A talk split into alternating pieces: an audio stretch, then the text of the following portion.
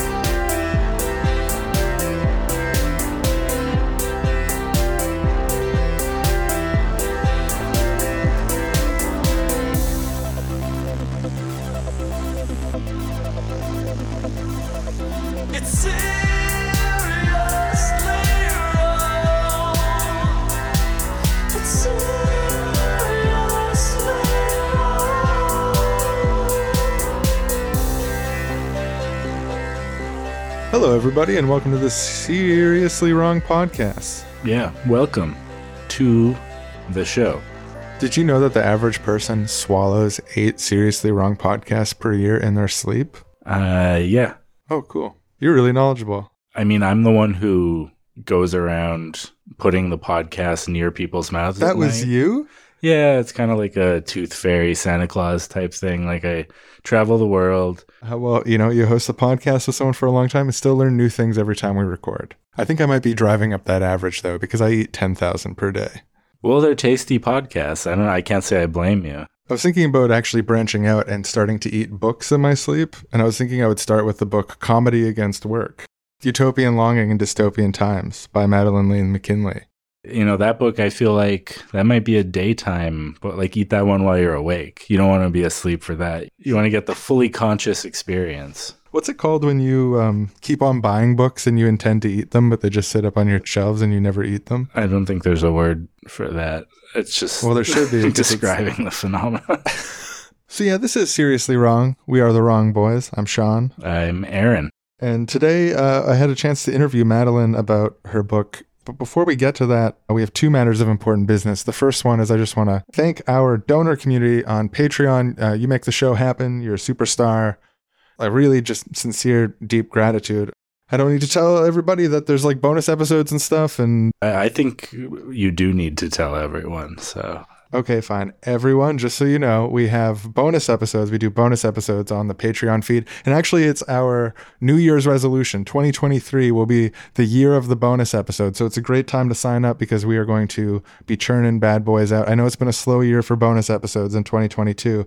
We looked at the record, we were blown away by it. We couldn't believe that we'd done so few bonus episodes. So we're going to be rectifying that in 2023. they're going to be funny. They're going to be comedy. And because you're buying them on Patreon, they're work for uh, us. Right. it does take work to do the show, and that's why we appreciate so greatly and sincerely and deeply everyone who decides to take the plunge and, and help support us. The Uh, second important order of business. I know this is really important to you, Aaron, so I'll let you do the honors of announcing. oh, sure. Yeah. I love announcing. you just got to give me a hint as to what I'm announcing. Oh, I wrong could fit totally check. forgot. Oh, yeah, yeah. Our outfits, fit check. I am excited to announce that. Wrong yeah. Boys Fit Check, everyone. So uh, open up your Wrong Boys Fit Check diary if you want to follow along at home and coordinate your outfits with us while you listen. Yeah, I hear a lot of people always pause the episode when they get to the fit check, drive to the store, buy a, the similar outfit, Exactly. and then do uh, it with a friend so you have your kind of own Sean and Aaron. this week. In the theme of the episode, I mean, we had to go with a hilarious, gut busting outfit, the kind of outfit that just make you crack up or cry laughing.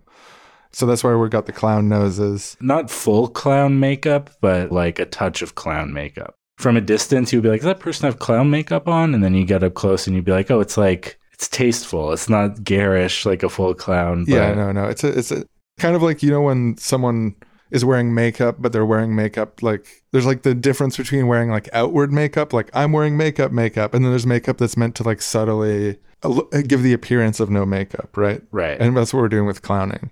Yeah. It's like, does their face just look like a clown naturally? They've got That's sort of like of- yeah. clownish, yeah. And then also on the revolutionary side, obviously, we're wearing these ushankas. Is ushanka what I think it is? It's like a hat. like a like a Russian hat kind of thing. Like a yeah. oh yeah, that's what we're wearing. He's tur- that's the sound of him turning the laptop towards me. Just show me what a ushanka looks like. Yeah, that's what we're wearing. Yeah, we're wearing the uh, you know Russian Soviet style ushankas, but instead of the communist symbol, there's a little book symbol for uh, libraries and the support of the library impending library revolution. yeah. And also to that end, we're wearing big library revolution watches, which have countdowns until the inevitable day it comes, which is it's saying right now, right around the corner. Yeah, the countdown changes as reality changes. So, you know, if you're worried that they're going to become less accurate over time, that's not true. These watches alter w- themselves. If material conditions change. Yeah, exactly. Finally, maybe the most important part of our outfit is obviously clowns. They wear big shoes. Why? Because they're funny. You know, it's actually a secret that both big and tiny shoes are funny, but you can't wear shoes that are much smaller than your feet because right. you'll hurt your feet. Exactly. So- Unless you put little shoes on your toes. Yeah, That'd be little pretty toe funny. shoes would be pretty funny. Five on each foot. Or Kind of disgusting, actually. I don't find it disgusting. it gives me some. It gives me an an ick. You could wear like tiny meant- little uh, stilts and put tiny baby shoes at the bottom of your stilts, and then Oh, yeah, that'd be so funny. that yeah, But we we went with the easy way. So we've just got Classic, enormously big. long, uh, absurdly long, even. And at the end of the shoes, they're floppy, so they kind of pile up in big piles. It's like e- easily 20, 30 feet long. These shoes. And they turn flaccid after the first foot or so. So they all just kind of pile up in the corner of the room. yeah. It's a major trip hazard, and we have tripped over our shoes a lot today, and we'll Yes. continue to. So yeah, if you're copying our fit and you find yourself tripping, don't worry, it's normal. And you're still valid. It's not a failure on your part. But you might want to cover the floor with trampolines, so or pillows. Whichever's closest. Yeah, especially as we get older and bodies aren't so flexible anymore. You know. Uh, so yeah, that wraps up Wrong Boys Fit Check. If you're doing that look at home, uh, we managed to achieve it for I think it was like seventeen hundred dollars each, so not bad. And we encourage cosplay and yeah, take pictures, send them to us on Twitter if you're wearing this outfit. Yeah, we we love to see it.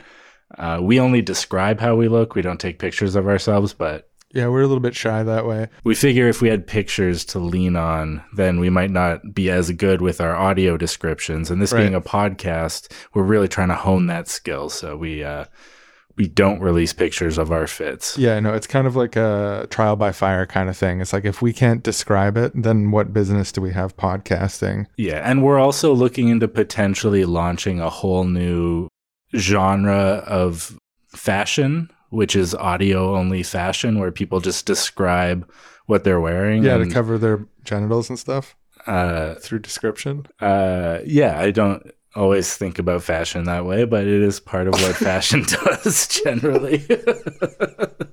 I've been studying fashion for a long time, and from what I can tell, the main point is to cover the genitals.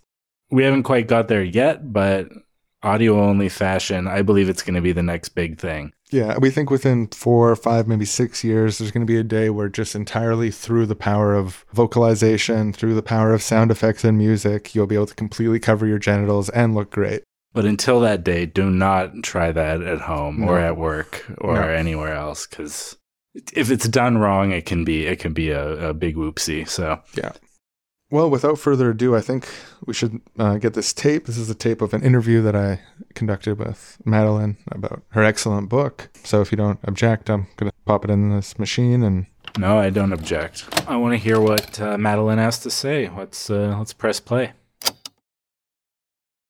Hello, everyone. We are now joined by Madeline Lane McKinley to discuss her new book, Comedy Against Work Utopian Longings in Dystopian Times. Now, when I saw that title, it was kind of like the Vince McMahon meme where he keeps on getting more and more falling backwards. Like, that's the way I felt with the, this title. Like, each word, I was like, comedy, wow, against work, whoa. Uh, so I'm really stoked to have you here.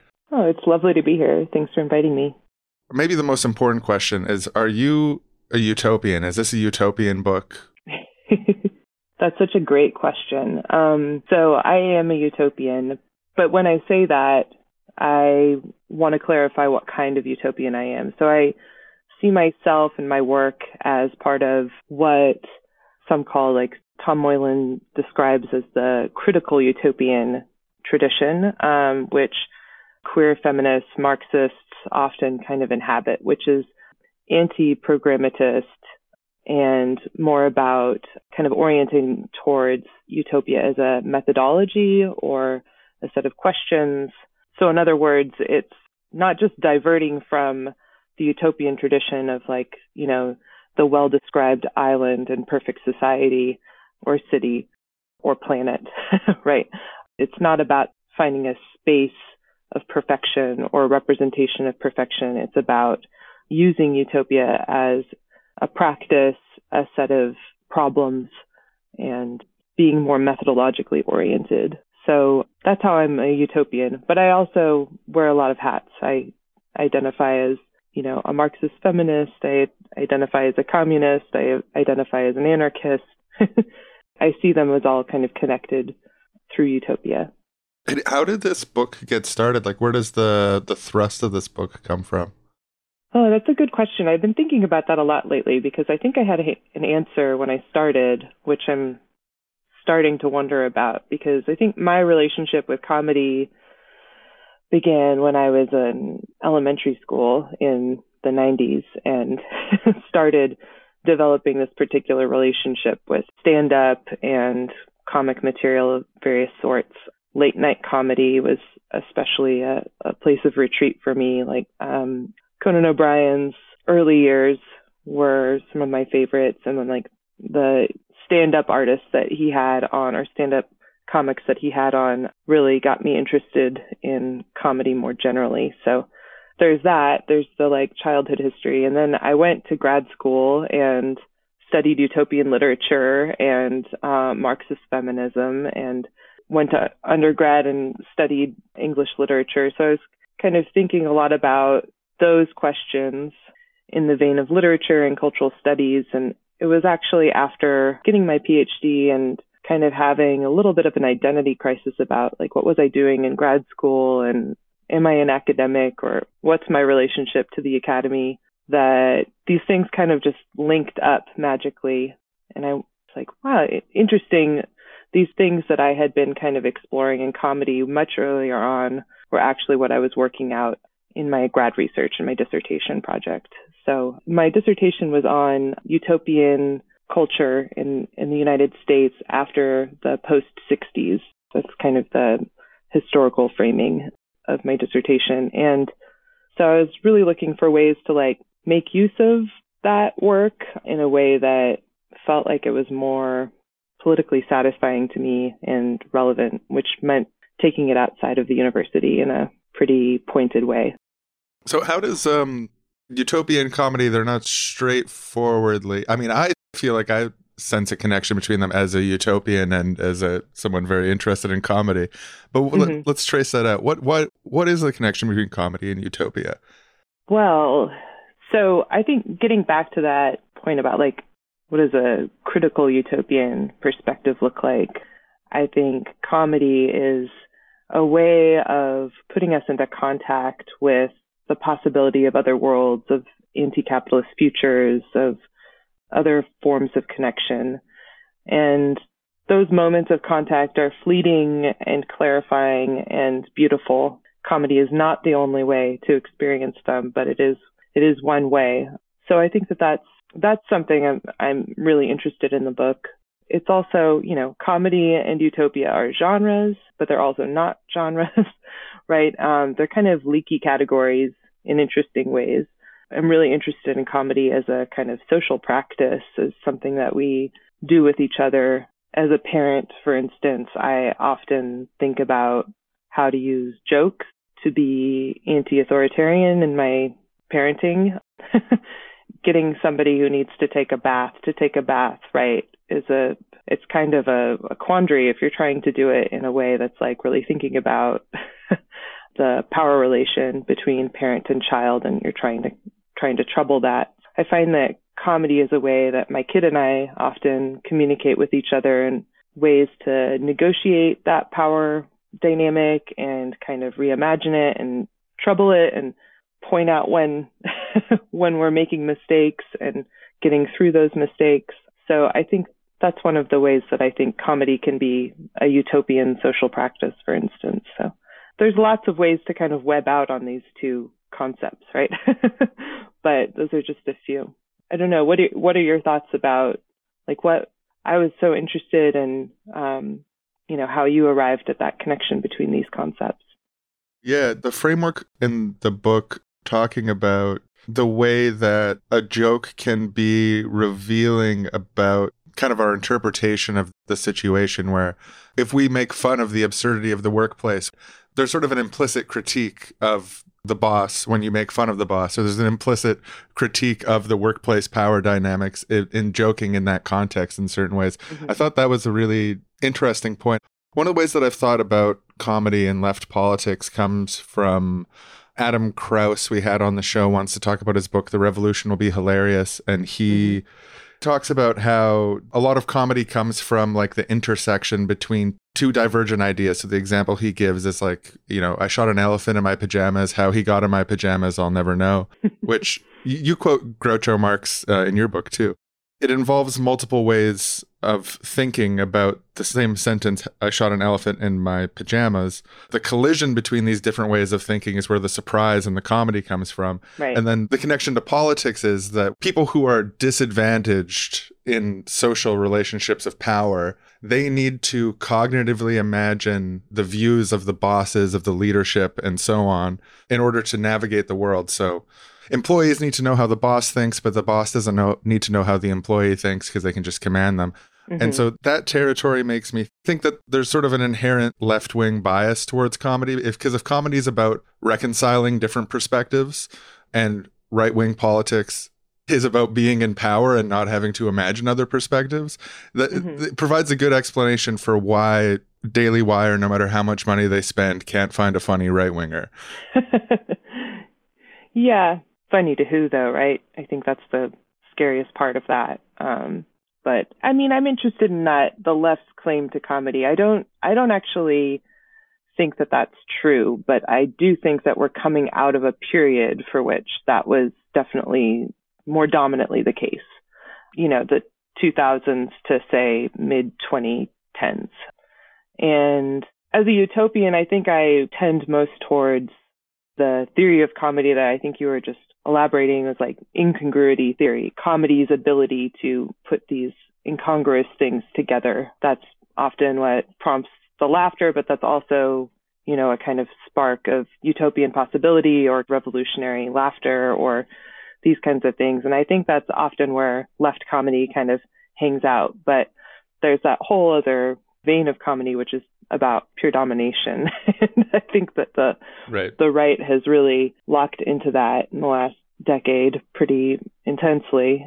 So I think that's part of why I'm always a little bit hesitant to define comedy too clearly because it has that way of leaking out into these other ways. But I think domination and incongruity are definitely two of the kind of main ways in which I understand comedy and how it works at a technical level or formally. Hey, folks, this is Sean later in the editing process, having listened to myself interviewing. I was a little bit tired that day. I'm a little bit self conscious. But one thing in particular, I just really want to clarify because I got it factually wrong, and the truth is more interesting. So she asked me about the connection between utopia and comedy. And talking about Adam Krause's book, I failed to mention that the argument is that comedy needs to be a, a merging or intersection between multiple perspectives, and that is also what the process of democracy requires for compromise, democratic engagement, public reason, etc. So that's his core argument about democracy. And I was kind of blurring in another argument, which is based on some conversations that I've had with him, taking some insight from Bell Hooks about how the oppressed need to understand the vision of the oppressor more than the oppressor needs to understand the vision of the oppressed. And in some ways, the oppressor needs to not see the way of the world from the view of the oppressed. So that's why the punching down, dominating comedy um, isn't funny to people of taste because it's not intersecting these different perspectives. It's just in one perspective. And when they try to approximate the perspective of the non dominant classes, they can't approximate it well. And as a result, they seem really out of touch. So, anyways, that's just a little bit of clarity on that particular note about the connection between utopia and comedy. And Adam Krause's idea about democracy is a really key sort of building block of my thinking about this. Uh, the idea of comedy as critique is another bit of thinking about this. But I really just wanted to clarify what was actually in Adam Krause's book. I don't know if it makes for good podcasting to do that, but when you listen to yourself be wrong on the radio, and I couldn't edit it out because she responded to what I said, you know, and it's like, eh. anyways, whew, feels good to just know that's clarified. Uh, Back to our show. Something I was thinking about when reading the book, you talk a lot about stand up comedy. There's some fascinating like labor history around stand up comedy in the book. Oh, what about Mitzi Shore's the strike at the comedy store or Yeah, Pauly Shore's mom's strike at the comedy store. But and there's also a couple different directions the stand up comedy stuff goes in the book, including talking about sort of the mythology of this authentic stand up comedian who's free from work. And it was making me think about my experience in I've I did stand up a handful of times, probably almost 10 years ago now. But when I tried Okay. doing it, I felt awkward about being the center point of the room. Um, like I've got a background in improv, but there's something like kind of authoritative and lecturing and like a lot of stand up voices. Like when you think of a sort of golden age, everyone's favorite stand up comedians, they all have this kind of know it all, two steps back, above it all, unwashed Han Solo comedy persona kind of thing. And I felt a lot of pressure in that direction. Do you think there's something about stand up comedy that encourages elitist comedy or, or encourages this sort of like domination based comedy? Yeah, absolutely. It's such an American form too. so hyper individuating. It's really hard to even in duos, hard to kind of collectivize stand up, right? So I see that as a really big tension. I, I also think that's why these ideologies of work are just kind of flourishing around it, uh, around stand up culture and how the stand up has become such a kind of paradigmatic figure of how we relate to work and imagine ourselves in these kinds of entrepreneurial fantasies. But yeah, I think that's a really interesting thing. And that's probably one of the things I really like about, you know, I read a lot about Maria Bamford and she's one of my favorite, well, I'll just say she is my favorite stand up comedian. And part of it is that she just is so awkward on stage, you know, that making visible of the awkwardness of that, that I think you were just kind of articulating. And if somebody's too comfortable with that, in that positionality, I think that's something to be very skeptical of, right? Which is uh, why I think it's become such a hot zone for fascist thinking over the last decade. So I don't know. Did you stop doing stand up completely or? yeah, well, I, I barely started, but I, Yeah. I tried it a few times. It sounds like hell to me, honestly. I don't know. I found it haunting altogether. Like, no one was funny enough. And then I'm in this room of all these people who aren't making me laugh, which is awkward.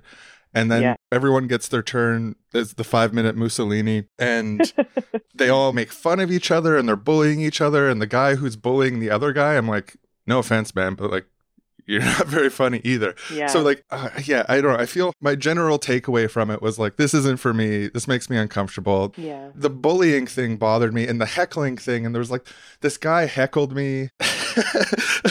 Not to brag, but he was calling my set too woke because I made some sort of joke about. Oh yeah, no, it was the the shape of the clitoris wasn't mapped until after Space Jam came out.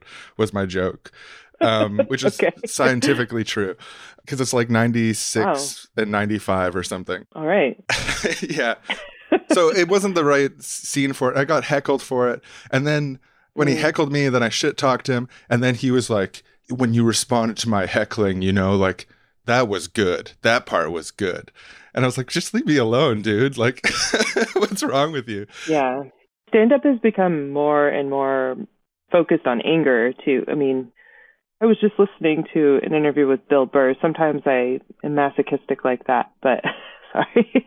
But I don't think anything he says is ever funny. It's just he just gets angry and mean and bullying. And then he, once he gets people into a certain state, then he starts just saying things for the sake of shock, you know, to kind of maintain that momentum. And I'm just so uninterested in that. But that does seem to be where stand up comedy is more and more going towards this kind of anger and shock instead of funny, you know. And, you know, the bullying was always there and it kind of comes and goes in stand up for sure, but it's just really at a fever pitch right now. It's scary. I don't know. But I've also had some really profound, you know, moments in stand up clubs. Like watching somebody bomb is can also be like a beautiful, humbling experience and like commiseration comes out of that. And there's just something like really alive and fascinating about stand up performance that I don't want to say, you know, as a form, it's all horrible. I just see how in these particular ways it becomes so vulnerable to a kind of fascist takeover.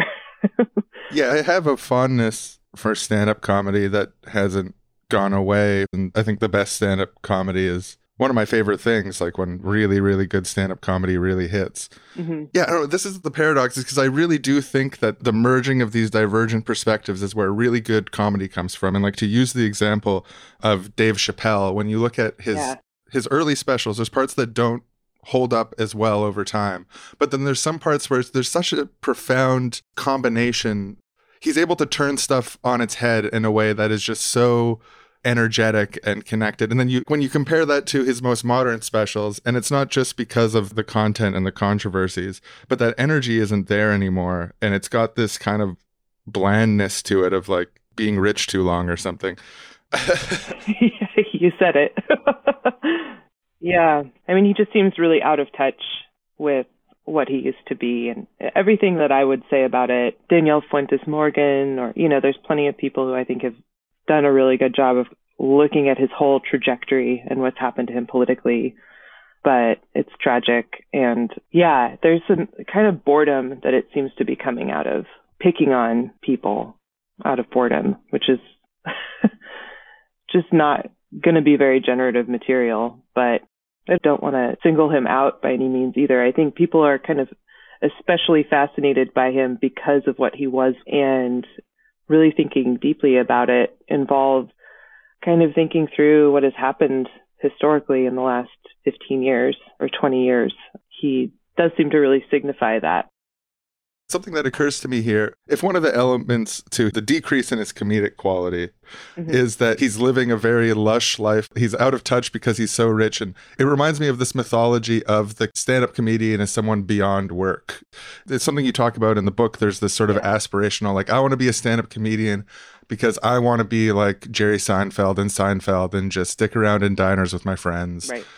Go tell jokes, make everyone laugh, and then go home rich if the dream of stand-up comedians is to have a work-free life too but if the result of that mm-hmm. is that you become like jerry seinfeld where it's horrible to watch you and your comedy isn't funny for 30 or 40 years is that such a beautiful utopian dream yeah. to, to reach that level after all absolutely not i mean that's what i would call like a false utopian promise of stand-up right is this capitalist work ethic paying off somehow, which it won't, except for, you know, the lucky few. But yeah, I think that that's definitely a, a lurking false utopian promise, which is why I look to like John Mulaney, for instance, who I, I still think he is funny at a technical level. like he's a good craftsman, but he's definitely going down the Jerry Seinfeld route now. But the way in which he's kind of a figure of impossibility, right? This kind of golden boy the ideal worker that stand up culture has kind of envisioned. Wasn't he the youngest SNL writer hired or something like that? I mean, he his ascent in SNL and then in stand up is almost impossible and unprecedented and I think he becomes kind of a fetishized figure of this work ethic. It's a dark force. I guess the idea is you put your nose down and you work really hard for little or no money for a really long time. And if you're good, you might win the lottery and get to be on TV. Is that roughly the, the what we tell comedians? Yeah, basically. I mean, I think it's changed a bit with, you know, TikTok and things like that, but we were talking a little bit about the comedy store strike and that was absolutely like how the comedy store, I mean, it wasn't unique to that, but that was that was how you got onto Carson, right? So you just worked that room until you got onto Carson and maybe you never would, but there's a, like a particular route. I think it's really intense now where there are infinite channels it would seem to that supposed success, but the odds seem to be pretty much the same of just kind of miraculously, yeah, this Jerry Seinfeld lifestyle. And of course, you know, that's I mean, I don't I don't see him as a quote worker, but he a lot of it is his hustle, you know, that he he really works those jokes and fine tunes them and a lot of how he's kind of mythologized is about his dedication and things like that. So even the promise of that workless life is still kind of coded in these terms, right? Yeah, I'd never thought of it this way before reading your book, but the sort of like toil here down on earth as a lowly new comedian and then to sort of like get that, you know, heavenly you're going to have your name in lights and you're never going to have to work. You can just go to the diner kind of mythology. It makes sense. And it also does overlap with the sort of like TikTok micro gig internet culture thing where people are just spending all day making content and just hoping that one day they make the algorithm happy with their little videos and that eventually they're going to be able to get sponsorships and then eventually they're going to have a big following. And obviously that does happen for some people, but the vast, vast majority of people who attempt to do this end up spending a lot of unpaid labor making free Mhm. content for mega corporations and then they have to sort of retire. It's a, it's an interesting dynamic.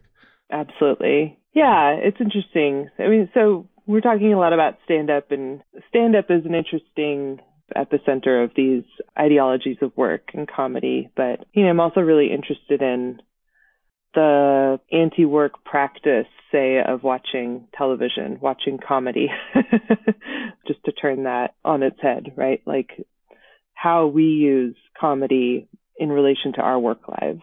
So even if Seinfeld is kind of at the narrative level, right, feeding into these problematic you know, false utopian work ethics of the stand up that the stand up comedian kind of figures, the actual practice of say watching Seinfeld and during my office hours or something like that, you know, that's also something I'm really interested in is a way in which we relate to comedy, right, as workers.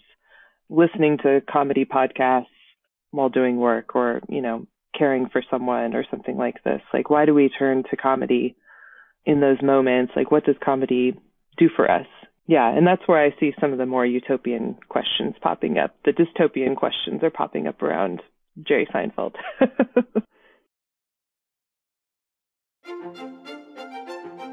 And now it's time for Comedy Labor History Story Time. Bim bam boom, Aaron. Let's talk about some of that labor history within stand up comedy. Bim Bam Boom, yeah, let's do it. So, were you thinking the comedy store strike of 1979? Yeah, the Comedy Store Strike of 1979. That is one of many things that's touched on in the book that we're talking about this episode. So, in 1979, the workers rose up at the Comedy Store in Los Angeles. They rose up against Pauly Shore's mother, Mitzi Shore. Yeah, the comedian workers. Yeah, and Mitzi Shore was the boss of the comedy store. But like with any good revolution, we need to start with the preconditions, the turmoil that led to the revolutionary fervor to eventually rise up against the masters. Yeah, it's interesting because I read uh, in Comedy Against Work, I read that when Mitzi Shore first became the owner of the comedy store, it was a part of the divorce settlement with Sammy Shore, who's also a comedian. The philosophy that she brought to the club was kind of the opposite of Sammy Shore's philosophy, which was the most famous comedian here gets to go first. So it's a kind of if you do that all the time, then comedians who aren't famous basically never get to go up or beyond a certain level of fame. Like you got zero chance of ever being on the stage there. But Uh, you and you attract that talent. You get an incentive for people to show up early in the night and watch the most famous people, and the Right. most famous people are also know that they can be guaranteed a. Anyways, I'm not going to bat for him. I'm just thinking about the logic behind it. Yeah, well, Mitzi Shore said she's going to approach it more like a college where new talents can come and learn the craft of comedy, you know? So that not just the most famous people get to be on stage at the comedy store. So it was actually like in, there was like some ways in which it was a really good thing. Yeah, it's interesting. I mean, the giving people opportunities, the idea of being about building life experience in relation to comedy and becoming better comedians and so on. There's something admirable about that, but like the process of having comedians then like basically work for you for free, not just when you're doing comedy, but like doing other things, which is what she was doing as part of these pre-revolutionary conditions at the comedy store in the mid 1970s. Yeah, it's Uh, like the darker side. They called it the door guy system, where she'd have them do like janitorial tasks or answering phones or running personal errands for her, all not So it's like being putting paid. putting in your time to be a comedian is just doing unpaid labor for someone who is at that time making $100,000 American per week in 1979 dollars, which comes out to, you know, around about half a million a week in today America dollars. Right, that's a lot of money, half a million a week. That wasn't coming from the hard work of Mitzi Shore. It was coming from the comedians uh, and the other workers too. A comedian named Cliff Nesteroff said about it they paid the waiters, they paid the waitresses, they paid the valet, and they paid the guy who cleaned the toilets, but they don't pay the comedians? It's a good point. Like I'm I'm all for the pedagogy, the you know, mingling of new and old comedians and building people's potential and I think that's all very beautiful ideas that you, I would hope to in- integrate into comedy stores of all kinds, but You know, or comedy libraries. I don't know, store gives it such a capitalist vibe, which is maybe appropriate for the labor conditions, but But, but then she's like, "Oh yeah, you, also if you pick up my dry cleaning, that's just like you put in your time, that eventually you'll be a comedian." It's sort of yeah. Yeah, she makes a point in the article. She kind of compares it to uh, this idea of like camouflaging the workplace, like all these like managerial things they come up. We're like we're a family, or we're the like it like camouflaging work in such a way that makes it seem like it's not work in order to extract labor from people. Like, no, you- you're just here at a college learning the ropes on how to be a comedian. And yeah, sometimes that involves getting my laundry, but but yeah, then in 1978, comedians start secretly meeting and discussing their struggles. I'm quoting from the book. And in the early months of 1979, they uh, formed the CFC, Comedians for Compensation. and what a beautiful thing it is when workers who are pit against each other, and the, the world of stand-up comedy is a very competitive world. Workers come together despite their being pitted against each other in a competitive sort of market of who becomes more famous, more rich than each other to stand together and be like, hey, stop exploiting us, extremely rich person who is exploiting us. Doesn't Yeah. get much better than that. it's so these comedians are like swapping stories with each other about some of the most outrageous things that have happened to them. They're getting a sense of common identity, and eventually, the comedians who are working at the comedy store, helping out Pauly Shore's mom, they go on strike, and there's a picket line, and it makes the national news. And certain comedians cross the picket line. In specific, Howie Mandel and Garry Shandling. Yeah, those are the two that I know. There's a list of a bunch of other ones and maybe comedy people. Mike Binder, Argus Hamilton, Lois Bromfield, David Tyree. Just name and shame, even though I don't know who these people are. If you want the full list, you can turn to the book. Uh, but you know who didn't cross the picket line is uh, Jay Leno and David Letterman. So good on them. I actually, for some reason, I thought Jay Leno did cross the picket line, and I told my friend that. And then I just feel so bad. Yeah, I think you just have to tell your friend I was wrong. Like, I please. just found out Jay Leno didn't cross the picket line, but also this this friend in particular doesn't have uh, a very astute labor radar, so I probably didn't. I didn't. I don't think I impacted their impression of Jay Leno too much in the end. right, right. But I, I will still correct it because Garry Shandling, though? I know. I mean, what was that HBO show called? The Larry Sanders Show. I always thought that was pretty funny, but no more. now I watch it and I just don't laugh. I don't laugh remembering my labor history. Yeah. Oh, uh, David Letterman said that Jay Leno at the meetings was behaving like a hyperactive child, jumping up and down, being funny and distracting. Uh, and it was to the point that everybody sort of thought maybe we shouldn't tell Jay about the next meeting. I don't know how much of a joke that is. I assume Jay continued to get the invite. And he also got hit by a car, Jay Leno. Yeah, it's interesting about this. I mean, like part of the whole thing is this idea that yeah, like the guy who hit Jay Leno with his car, he said artists don't deserve to get paid, basically. He got angry about the strike and he's like, comedians are artists. It's not a job, it's about doing art. Yeah, it said the Mitzi Shore like sent him to like talk on her behalf, and that's what he said. You're just the artist. You don't need to get paid. And then everyone got mad at him, and he tried to drive away, drove into the picket line, and hit Jay Leno. But Jay Leno was not. It says he was hardly injured, so I don't know what that means. Yeah, the it's funny because when you talk about when we talk about how internet piracy is good, people are like artists deserve to get paid, but then also like the sort of common sense of the culture is like there's actually a lot of contempt for artists who get paid. It's kind of like that thing Graeber talks about in Bullshit Jobs about the more rewarding your job is considered to be, Right. the worse you should be paid. So like if you're a school teacher, like it's so enriching to be with children, so obviously you should be paid like shit. And like the more soulless and the more like hard to manage, like that's what you really get paid for up in Right. the upper echelons.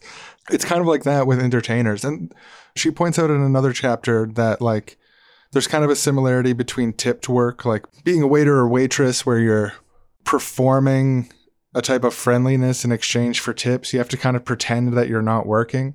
And the same thing is true for comedians. Like, it's not funny for a comedian to talk about the work of being a comedian. I mean, like, if you think of like a YouTube content creator, a YouTube content creator has to pretend that they're having fun all the time.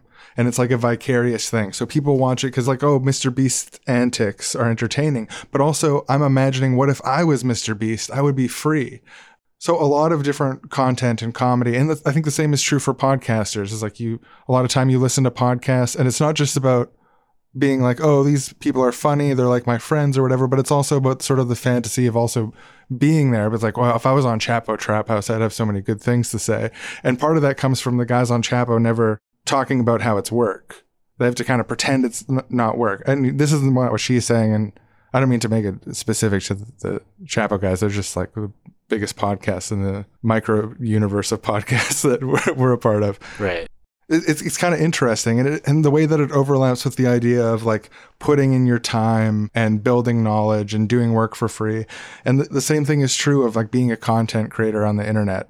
It's like how many YouTube videos do you release before you even bother having a Patreon? Yeah, the, the comedy store strike is inspiring. You know, people standing up and being like, "Yes, I'm an artist, but it is also work, and like I'm an artisan, and this takes effort, and like I don't exist to be your comedy assistant. Like you're rich, give me a share of the money that I'm helping generate." Uh, so in the end, Shore settled with them and agreed to pay twenty five dollars a show, which is 130 something in today's dollars per show, uh, except on amateur nights. And she said later that she won the strike, but she made it seem like they won the strike, but also complained that they had been really unfair and mistreated her. She said, I was like Ruth being stoned to death. I didn't deserve what they did to me. Which, by the way, is just for clarity, like the, comedy store was making $100,000 a week in 1979 dollars, which is like a lot of money. And then she wasn't having her own dry cleaning dealt with. Yeah, in general, I think artistic fields need to redistribute money from the vampirous, vamp- vampire like middle managers and, you know, labels and all, all those companies and people and things who get in the way, like take all the money. Yeah, and to be fair to Mitzi, I I, I want to not to be too one sided here. She did contribute things. She had a vision on how to run the store that was interesting and perhaps an improvement on the earlier era. She had a business sense and was attempting to make money, and that was her focus. So there's like a skill there. Uh, but at the same time, part of running a business in the world, part of the game rules of that is um, a fight between the captain and the crew that recurs. And the job of a good captain under this system is to compromise and work with the crew for the purposes of the, the betterment of everyone. Yeah. Um, but also, according to the game rules, they try to maximize their, themselves. So that creates kind of like a tension. I'm not saying it's a good thing. I'm just saying how it is. And she's probably playing the game pretty well. So I just wanted to give her credit for that. It's kind of like a girl boss moment. yeah, absolutely. I, can't deny that it was a girl boss moment. Oh, uh, but often, um, and this is pointed out in the book as well, often in cases where there's a real chance that like misogyny and the idea that she didn't deserve to be in her position could have played a part in the success of their uh, their movement. It's an, just an ambiguous note, and the book also hits an ambiguous note on that. Right. Yeah, no, it makes sense. But labor history also has a lot of ambiguous notes if you look at it. Yeah, especially with regards to misogyny. Yeah, and like yeah, racism and Yeah. that sort of stuff. And that was Comedy Labor History Story Time. And now back to our show. In other news, 1990s workplace comedy Torture Prison, the lighthearted romantic slice of life comedy that takes place in a CIA black site in Eastern Europe, is back yet again with a new season this summer. Now on the streaming service Careflix. A Careflix CEO had this to say. Viewers loved Danielle, Orlando, and the whole torture prison gang, and we're excited to bring more great stories about the workplace politics and people at Ninas Vanasfutka to our viewers, who market research tells us want to see lighthearted workplace hijinks with zany uncles and coworkers falling in love. Torture Prison will be bringing that this season. Viewer data shows that people will often leave this show on in the background while they look at their phone so that they don't feel alone. Careflix has pledged to keep it intelligible while you're not paying attention, even if it means a worse show. In other news, beloved stand up comedian and sitcom star Binkles the Clown is back with a new special entitled Why Don't You Cancel This Middle Finger, You Filthy Cockroaches? Known for his family friendly comedy about raising his three children as a single clown, this $8 billion deal with Careflix is part of a four special deal, with each focused on telling it like it is about a different political minority. What? I meant it as a compliment. Can't we say anything anymore? In other news, are you a total genius? A new study says that listening to comedy podcasts at work is a symptom of extreme Einstein level genius. Because you're having a great time, but you're also getting paid. We spoke to a worker on the widget line to explain their strategy, which experts call inspired. Uh, basically, I plug in the comedy podcast and I make the widgets. Uh, so basically, I'm like I'm like having a great time. I'm also making widgets and I'm laughing it up, and my boss is none the wiser. Bosses are outraged, saying that they thought workers were only listening to music on those earbuds. Work is no place for a comedy podcast, and that's why all of us bosses hate laughter. It distracts from the turning gears of industry.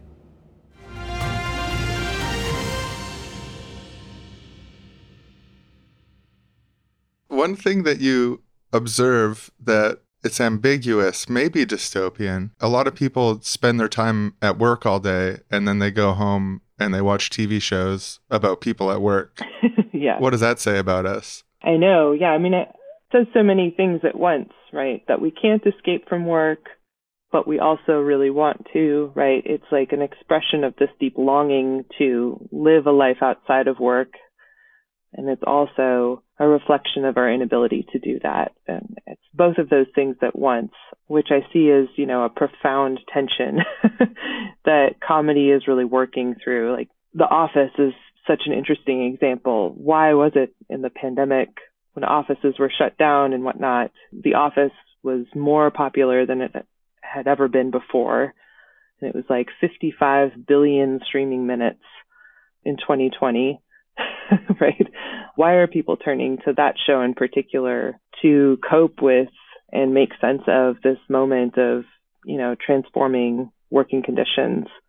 It's also really terrifying that there's this whole new generation that is discovering the office and watching the office and they're elementary school to middle schoolers like who have never hopefully never worked in a paper office before right but work is so totalizing that i don't think that an elementary school student is really thinking of this as like a workplace comedy it's more like a playhouse or something like that that the office is packaging work as so there's a lot of layers there. And that's exactly why I think taking a kind of critical utopian perspective is really important because you have to be kind of dialectically negotiating with with these contradictions. And so I do see that there's something really beautiful though about why people turn to to shows like that, which is that it's giving us something that we wish could be imaginable, right? There's like a profound dream at the center of that, right? That is tainted by work, but really at the core of that is our desire to not be working, for work to not be work, right? And to be living in a world where we could somehow transcend that. That's something to kind of think through more. But I mean, I'm interested in like watching as laziness, what exactly that means. On the paradox of the workplace as a family, it, there's almost like this propagandistic mm-hmm. kind of thing to have all these TV shows that are about workplaces on one hand. So it's almost like a pacification, a, a, a capitalist public relations kind of. You're going to be exploited, but you'll get a few laughs and friends along the way. It's like a Yeah. big family. and you'll meet your life partner and, you know, all these things, right? Like the Jim and Pam line is like, you'll fall in love in the office, right? I mean, that's really disturbing. Which I, I mean, I know that's that, that's Yeah, how it yeah. is, but that's really how how it's coded, right? Yeah, no, it, it is fascinating to think about just like the subtle kind of message because most people don't, you know, meet the people that they have kids with or whatever in their office environment. There's life is a varied place where you meet people in a lot of circumstances, but in the TV show called The Office, obviously it would happen there. But then on the other hand of it too, there's it's propagandistic in a way, but then there's there's also ways that comedy can represent a break or a critique of even in the office there is a little bit of comedy comes from the absurdity of recognizing that no one wants to be in an office and that a world built around offices is a dystopia. Right. Yeah, that's absolutely a part of it, right? It's all of these things at once. And I think in that show in particular, by the end of it, this kind of ideology of like family completely captures all of those other more critical strands that I think are coming up earlier on about yeah, it is about a paper company and a paperless economy. Uh, it's like completely absurd, right? but that gets kind of lost. What's the difference between the, the US office and the UK office here? I remember something about Michael being kind of like a loony uncle mm-hmm. character, but also a loony uncle character who controls your mm-hmm. pay, maybe sexually harassed you and who makes inappropriate jokes all you know, like there's a yeah, something weird going on there. Uh, yeah, definitely. yeah, I read about that in one of the chapters about I call it jokester managerialism, borrowing from Lauren Berlant's kind of thinking on the jokester figure. But between David, the boss figure in, in the UK, and then uh, Michael, the Steve Carell played boss in the US, there's definitely really different kind of ideologies of work that are framing these figures. And I know that when they were adapting it for the US, they knew the American boss would have to be nicer and that he would have to be redeemed in some way. And I don't really know where I'm getting this from is Ricky Gervais, and I take it to also be a kind of insult about America, American comedy that's packaged in that. But I think the David Brent figure that he plays in the UK office is much more clearly a figure of domination and the ways in which he uses jokes are to cultivate power and feel himself empowered, kind of like Hobbesian comedian or something like that, right? He calls himself a chilled out entertainer in the office, right? And that they're lucky to have him as their boss, this chilled out entertainer.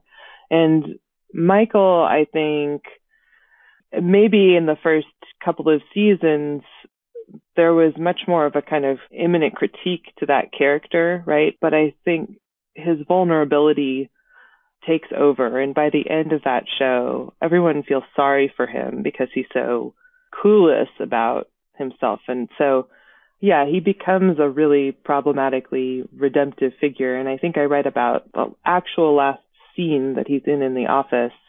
He, you know, it's this really sentimental moment and he can't help but break into this really like racist impression of one of his racist characters that he that he pulls out a lot more in the early seasons, right? But at that point, it's like oh, Michael, you know, what a weird tic he has. Or, you know, there's some like, he's been rendered this kind of pathetic funkle, you know, fun uncle kind of figure. So that show is really like, in terms of Michael, really about this trajectory towards, you know, forgiving the boss for all of his harassment is unintentional and he doesn't really mean it. So that's really what I see as like the kernel, and that's why I think it's like a much more reactionary and fucked up show, the American one. Um, I would say like the UK office, Ricky Gervais has really basically become David Brent. So as much as I want to point to like how great I think that show is at kind of critiquing the workplace and the power dynamics that take place in them, his version of comedy in the stand-up world is unreflexive version of that. Absolutely. Yeah, actually, in the same sort of category as Dave Chappelle, this bland reactionary domination humor is increasingly what I associate him with. But even before that, I saw this. There's like this chat between him, Louis C.K., I think Chris Rock was there, and Jerry Seinfeld oh God, that sounds horrible. and Louis mm. C.K. This is before Louis Okay. C.K. is, revealed. yes. His actions Just are revealed. reveal- Actually, and Louis C.K. drops a hard R N bomb in that interview, if I oh, recall Oh, correctly. God. But it's a fascinating discussion because, like, anthropologically, mm-hmm. because they're talking about what comedy means to them. And it's so clear the whole time that three of them are comedians who were like really put in the time and like did the circuits and like did that sort of like hard nose down authenticity, hardworking comedian narrative. Mhm. And it's clear that Ricky Gervais never did that Mm. and that they kind of like look down on him for it. There's a few like awkward moments of them being like Ricky Gervais isn't a real comedian. That's what Garry Shandling thought too, right? right, yeah, yeah. Which is probably one of the harshest things that comedians can say to each other other than like you're not funny or especially you're not funny anymore. Now that that one really stings. It occurs to me that like you're not funny accusation. When I'm talking about Dave Chappelle Mm. and I want to be critical of him, one of the natural places to go is like he's not funny anymore. In stand-up comedy culture, it's like whether or not someone's funny is almost like the terms of the debate and then anything else is secondary like if Mm. if it's funny but it's immoral if it's if it's funny but it has horrible effects right. all that matters is whether- whether it's funny so instead we have debates about whether or not it's funny and it sort of gets into like benign violation theory of comedy like the idea that it's funny to fall down the stairs but it's not funny if they break their neck when they're falling down the stairs Yeah. whereas people are saying dave chappelle people are breaking their necks on this routine hmm I don't know. That was kind of a rambly uh, chunk of ideas. No, no, it, it brings up a lot for me about, you know, I also write a lot about like the figure of the killjoy and, you know, that's what feminists are told, right? Is that they're not that they're not funny anymore, that, that they can't be funny. It's not even you aren't funny, it's that you can't be funny and be a feminist, right? Yeah. right? F- feminism and stand-up comedians they're natural enemies. exactly.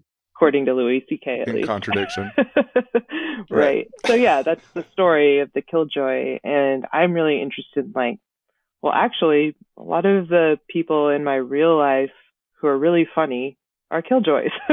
like, you know, watching a movie with my best friend Jasmine, and you know, listening to her, you know, ongoing critical commentary is really funny, you know. and I think there's something interesting in what you were bringing up about, you know, how this, you know, rating somebody's funniness is kind of used to weaponize comedy against feminism, against queer critiques, against anti-racist critiques, or all of these things, right? The way in which a Bill Burr type kind of corners one into vulnerability and sensitivity in pointing out, you know, the inherent hatred, like, you know, that, that he's flaunting comedy as basically hate speech, right? But to point that out makes you a killjoy, it makes you unfunny. So there's that threat. You can't ever really say that in comedy culture, right? So I'm interested in that. I'm wondering what's going to happen in the next few years because I see that really bubbling over in some ways. And one example that I'm currently like really obsessed with is just what Tim Heidecker has been doing as somebody who could very easily be benefiting off of these kinds of white masculine fan bases, right? He could easily be like, you know, the favorite comic of incels, but he's been really actively trolling the quote unquote anti woke stand up comedian archetype and doing it in just really interesting ways. So, yeah, I'm looking towards those critical tensions coming up more and more, but that's pretty fascinating. Yeah, it's totally true. Like Tim Heidecker could come out and do some half baked like attack helicopter jokes and he might financially benefit from it. Yeah. But I do think the stuff he's doing right now, I forgot that this was stand up because it is so transgressive. But the no more bullshit guy, the Yeah. Tim Heidecker, like almost Andrew Dice Mhm. Clay, Ricky Gervais kind of character. Yeah. Yeah, it's his Andy Kaufman he- moment. he- when I watched that special on YouTube when it first came out, I think that is the hardest I've laughed at stand up in years. His ironic, shitty, Yes. narcissistic. and he's totally sort of satirizing that that exact dynamic in comedy of the unwashed Han Solo, two steps above it all kind of thing. It really is brilliant stuff. yes. And I'm glad we don't live in the universe where Tim Heidecker is doing the attack helicopter tour. That would be extremely tragic for me. That he's gone Jim Breuer or something like and become that that type or yeah, I think and that's exactly what his comedy is doing now too, is pointing out just to like circle back again to, you know, the ultimate insult among comedians is to say you're not funny, but the parody Joe Rogan hour that he did that's like a you know, on loop for twelve hours. I don't know if you watched that. I did watch that. I've watched a lot of that. Oh my god. Yeah, I, I watched almost 12 hours of it because I was deeply fascinated. I unfortunately couldn't write about it in the book and keep trying to figure out, well, what am I going to do with this because I'm I'm really in it. But yeah, pointing out to just how unfunny Joe Rogan is too, right? Like I think that that's part of what's so satisfying is the way in which he's revealing the unfunniness of this material the way in which you know that that's really what will sting for a Joe Rogan is to feel seen as the unfunny asshole that he is. yeah, I'm really interested in, what Tim Heidecker is going to keep doing with this. I really hope he keeps doing it, and I hope more people think through how to weaponize satire, and especially white men in comedy. Like, if you're still going to be a white man in comedy, like, do something like that, you know? That's amazing. It's interesting. It makes me think of like there's a criticism to it. There's a similar dynamic in the way that say like a attack helicopter comedian approaches lecturing everyone about how kids these days on college campuses don't like comedy anymore because they're too busy making up new pronouns versus the stand-up comedian form is still taking almost this sort of lecturing approach with the killjoy comedy of mm-hmm. lecturing comedians on the indifference they have to the outside world, having their head up their own ass, being out of touch by being too rich for too long and being too praised for too little work and yada yada. There is a kernel mm-hmm. of parallel of critique in how, in one direction, it's being used to reinforce the structures of society, in another direction, it's being used to criticize structures in society. Yeah, I mean, I think it, there is a kind of lecturing impulse, but it's also partly in how he's using. I'm sticking to Tim Heidecker here, but you know how how he's using satire is you know it's precisely what's not being said that's being said the Yeah. loudest, right? So I think that that's interesting. And Tim Heidecker's probably a bad example of that because of that Right. satirism being so present. There's a whole slew of really great, you know, like River Butcher. I really liked his last, I don't think it was a full hour, but Comedy Central special that came out last year. And there's great comedians doing more like sincere killjoy comedy that is actually critically unpacking some of that stuff and not just trolling back that I find I find interesting and I also feel really protective of because it's just a scary time to be vulnerable in stand up with all of these quote unquote brave comedians. and in some ways, that's exactly what those quote free speech warrior brave comedians want is for people to reveal this vulnerability and act like the snowflakes that we know they are or that kind of thing. So it, you know, Admiral Ackbar, you know, it's a trap. Like I just get really, I really get worried sometimes about some of these really beautiful queer feminist killjoy stand-ups because they're the real brave ones, right? And it's hard to watch that happening when you know there's so much potential harm that they're facing and they're taking on themselves in that world in which just yeah hate speech has become so abundant and prolific Yeah, and they're not just brave in the potential harm they'd face backwards, but they're also undertaking a harder comedic project. They're trying to tackle the sort of like mountain climbing of comedy, which is to make something really funny that it also remains really conscious. And Hmm. that is like, it's like, that's a whole another layer of skill. Like when you find someone who can walk that line in terms Yeah. of technical proficiency, and this is another thing stand up comics like to do that I'm kind of aping, is like being like this sort of analyst of comedy, of my Mhm. personal inclinations out of it. All politics aside, you have to acknowledge that the technical proficiency of someone who's able to juggle social justice and getting an audience to break down laughing is doing Yeah. something sort of masterful that that Ricky Gervais doesn't have to do when he does attack Yeah. helicopter number 512. Yeah that's it's just easy right? I agree. And it's beautiful to watch when it works right? But it works one night and it doesn't the next right? That's the other thing. So that fleeting like what we were talking about before that like utopian moment of brief clarification and epiphany you know is really something to yeah to be protective of and to be looking for and trying to trying to find ways to facilitate and keep that going but i could see why you know there's i'm not even going to go into like the whole nanette thing of quote unquote quitting comedy but there have been a lot of people you know not wanting to do comedy. Like that's the whole story of this is who in the history of this forum has been prevented from even stepping into it right? And it's painful to watch people who've gone through that get into it quote pay their dues and do that hard hard work that we're talking about and then feel a need to leave because of these things so i don't know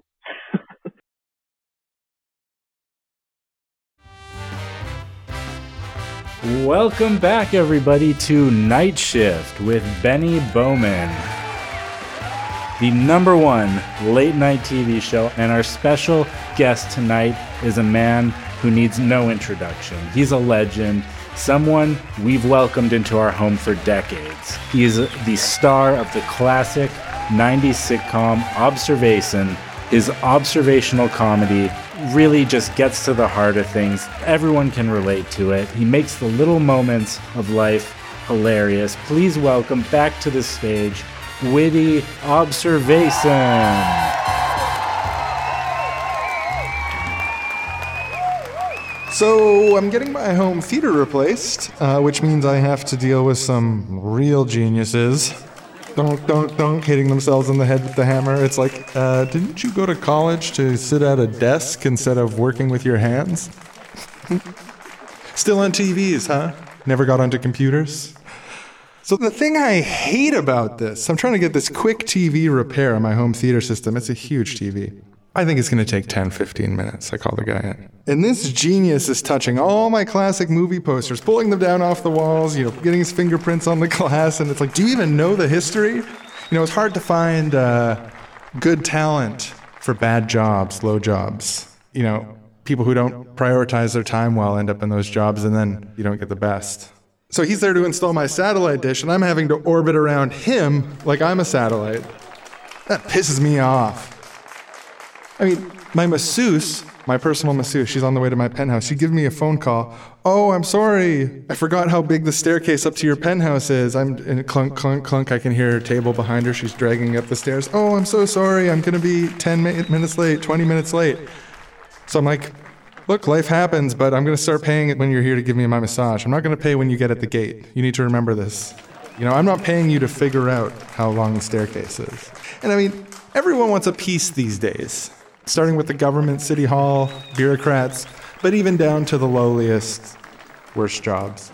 Like, I'm sorry, I don't tip on food deliveries. These food delivery people, they grab my food, bring it in a dirty car over to my house. They don't insulate the bag right, so it gets cold. Take some of my french fries. They leave it at the front gate instead of bringing it all the way up the stairs to my penthouse. And I'm supposed to bring out my platinum card for that? No thanks. I mean, I'm getting, I'm getting blood dry here. Plus, they're adding a tax now for bags. It pisses me off.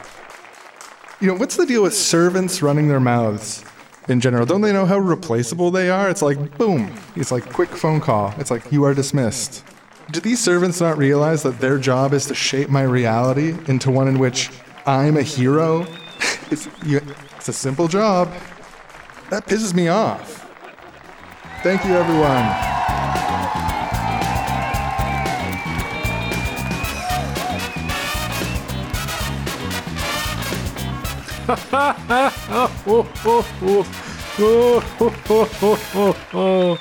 oh, welcome back. Uh, that was amazing. That's your top of your game in terms of comedy, I must say. Well, thank you. You're a legend yourself. The Thank you. Yeah. like me. Have you noticed? Is this the thing? The the audiences these days, there there's a lot of polite applause. They're not laughing. You don't Oh, get yeah. those deep belly laughs you used to. Like, is this like it's a like a- generational a thing, I think. student thing? Yeah, yeah. it's like is it is it hard to actually laugh and mean it these days? oh, it's too hard. It's so much work to laugh. I'm just gonna politely applaud instead. No, that's it. Laughing is work. That's it. They're lazy. Their their audiences today they're lazy. They they oh I'm sorry, you have to in order to get to a comedy show, yeah, you have to get out of bed. You have to stop watching care flicks all day. You have to stop stuffing your your mouth full of disgusting food, putting crumbs everywhere. Hmm, and yeah. yeah, you're gonna have to walk around the block once in a while. I And yet- write all my best bits walking around the block, but you know these lazy they they don't. So you come to the shows and you laugh. Audiences used to laugh, right? Am I right? That's what I'm saying. Things have changed. You know, the audiences they used to be good, but now they've become bad over time. They're worse than they used to be, and it's tracks, yeah. It's You know, I sometimes joke we're gonna have to pull down these applause lights and put up laughter lights. yeah, sincere, deep Yeah, laughter, like real laugh, laughter, yeah. like there used to be genuine. Yeah, from before audiences got worse and they started laughing less and politely applauding more. We need that sign, honestly. With like, look at all of you. You're you're. What are, what are your jobs? You know, I someone told me once that they thought they were just applauding because I'm a household name and they've known me for my previous work and you know done this late night show for a decade, so people feel comfortable around me, but they're not like finding what I'm saying funny because they're not funny jokes. But I was like, that's that doesn't make any sense. Yeah, where'd that come from? It's the audience that's someone at the top of their game say that. No, no. No. Someone who made the right life choices. Someone who thought they could be a comedy writer on our show but didn't make the cut. I'll put it that way. Look, I got this horrible idea. I'm sorry, everyone.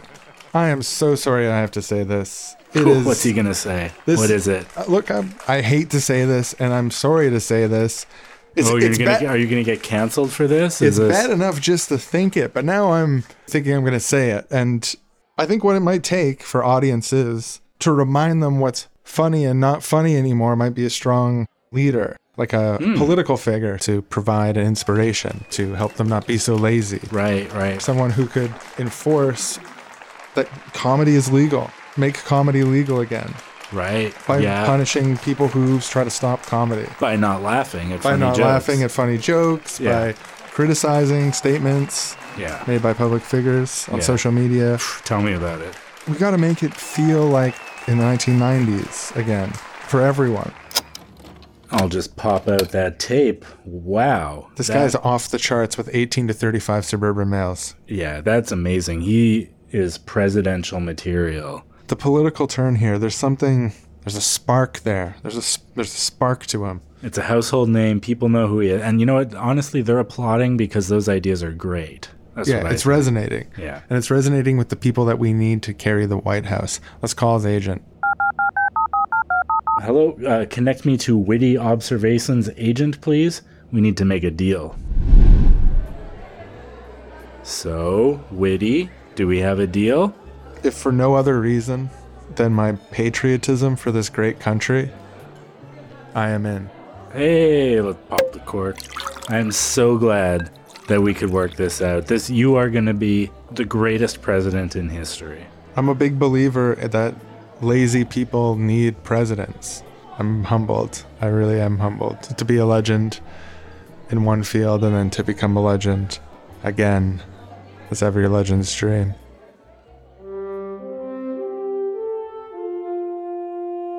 Witty observation for president, bringing the 90s back. Times have changed. And as an aging, you know, millennial Gen X sort of territory, I, I miss the simpler times, you know? Times when you could just laugh at whatever we wanted instead of just applaud. I don't think there's anyone in Washington who understands that. Hello, thanks for being at my town hall, Iowa. We've got a question. I think you, who's got the microphone? Tim. I'm told it's Tim. Tim, do you got the mic? Yes, yeah, hey, uh, Mr. Observation, uh, Witty, sir. Uh, big fan since the 90s. Always loved your stuff. And, um, you know, I was trying to relax after a hard day at work last week, watching some of my favorite old comedy specials, laughing, laughing at the jokes. And my daughter came home. And, you know, she goes to one of these public schools. They've been teaching her God knows what kind of Marxism. And she says, Daddy, Daddy, that's not funny. That's not funny at all. That's problematic. And I said, Something needs to change. Can you help? Thank you for asking this question. That's an important concern, and this is happening from coast to coast. This is something that we're seeing more and more of, frankly, and sadly, but most importantly, frankly. Comedy used to be something that everyone could just laugh at. You look left, you look right, everyone's laughing. No one's frowning, no one's shaking their head no. And the, the, the comedy would be judged by does it make you laugh or not? There's no room for conversation. Oh, that wasn't funny, even though it got a laugh. Now, that new territory has been opened, and so I propose that we close it. The only way that people are allowed to, under my regime, the only way that it, people are allowed to respond to comedy is either by laughing or not laughing. They're not allowed to applaud. They're not allowed to provide commentary. Not allowed to review. The only test is laughter. That is what comedy is about. So let's make it pure and let's enforce that by the barrel of a gun. And secondly, we need to fight for the right for comedy to be legal, and that means going to war with the people who are attacking comedy.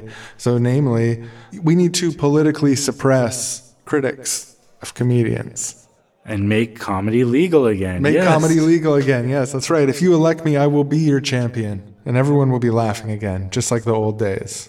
It'll be easy to laugh and laugh and laugh, and no one will ever be mad at you. And I'll just pop that tape out. So, focus group, what'd you guys think? I'd vote for him. You seem strong to me. The 90s were simpler days, and I wouldn't mind going back. Honestly, I'm someone who loves to laugh, and so I felt like I had a real kindred spirit with him. Yeah. yeah, yeah, kindred spirit. No, I feel that. I would do voter fraud for this guy. So much harder to laugh these days. uh, my only criticism is I can't vote for him today. you know, I would support fascist coup takeover to install him without voting at all. yeah, yeah. That's a good oh, idea. Oh, yeah, yeah. Just until comedy's legal again. Yeah, something but seeing that guy talk just makes me want to politely applaud, like out of respect. He's like something about him. I just Well, he was great in the 90s, you know? It's just applaud because of that. the right. No, then memories. maybe that's it. Yeah. I support him. I'll just pop out this tape. Well, yeah, grandson. So he uh, he went on to become uh, the leader, the uh, president, fascist president, and uh, so one of the things that happened in my life. A- Wow. sort of a crazy story. And then what happened after that, Grandpa? Yeah, well, I it's a story for another time. You're going to bed, and I don't want to go to bed yet. I want to hear the whole story. oh well, you're the This is such a sad ending. A fascist leader arises? That's not how you end a story. knock knock, grandson. Uh, who's there, Grandpa? Bedtime. Aw. Do you open the door? No? It's very rude.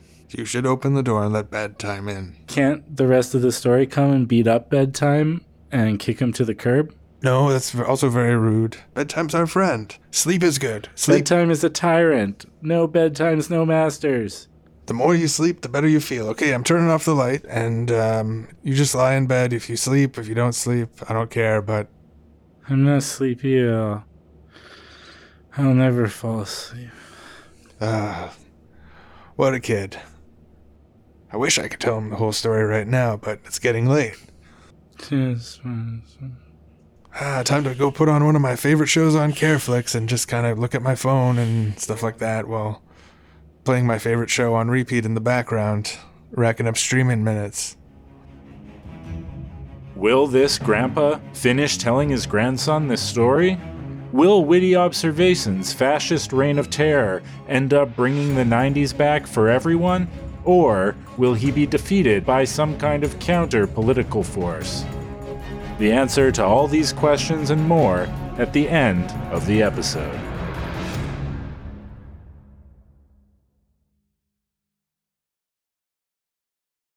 a thing I really wanted to make sure to hit here is at the end of the book, the last chapter, you have three recommendations. There's three beautiful recommendations that connect thematically to things in the book, but also I think this is maybe the most utopian part of the book, the most unabashedly utopian part of the book. Can we go through these sort of one at a time and talk about what they Yeah. are and what their justifications are? The first one is play. What does play have to do with having a good life, addressing the issues with work culture? Well, one of the things I'm looking at in that section is how play has become, you know, its own work ethic, right? And become distorted by work in the same ways that love and care and artistry and the book kind of works through these different sites of recuperation. But I'm looking at the decline of play specifically in children's lives in the United States in that section, how less and less unstructured, free, self directed time is being experienced by children generationally, and especially because of the pandemic.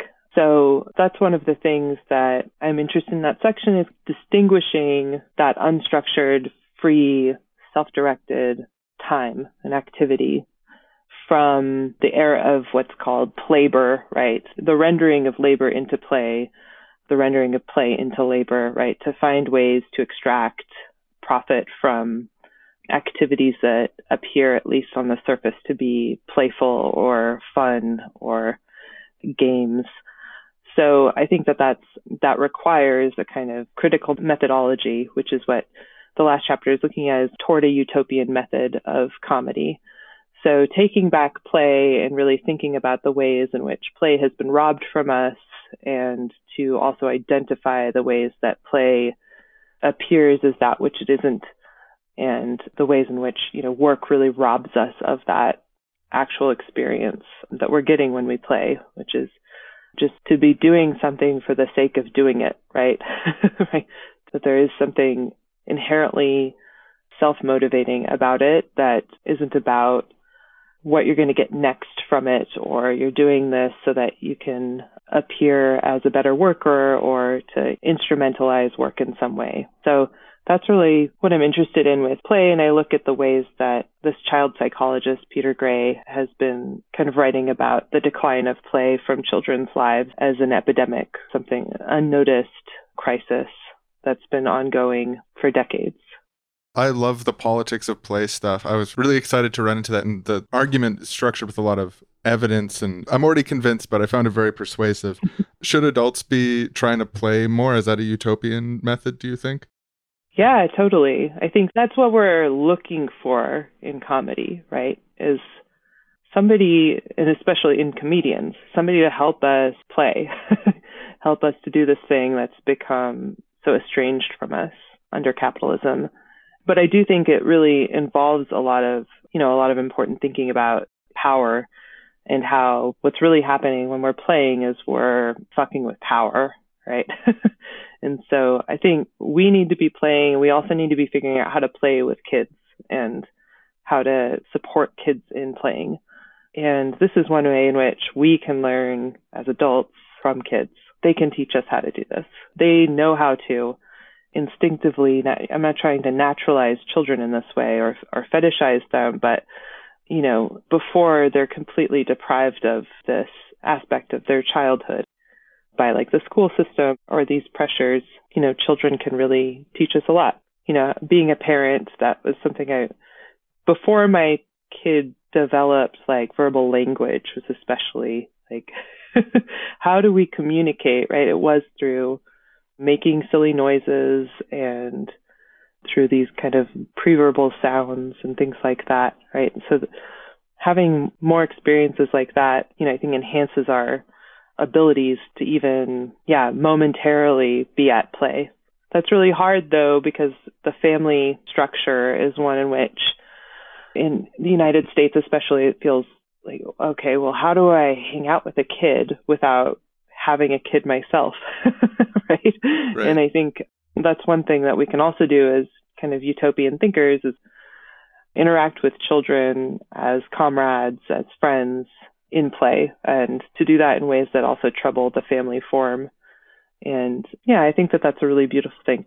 But when I say that, also, I'm not talking about what I call funkling, which is like, I think that that's also a really curious impulse. But the example I used earlier of like trying to negotiate with my kid about taking the bath that I know that they need to take because they're they're dirty or something, you know.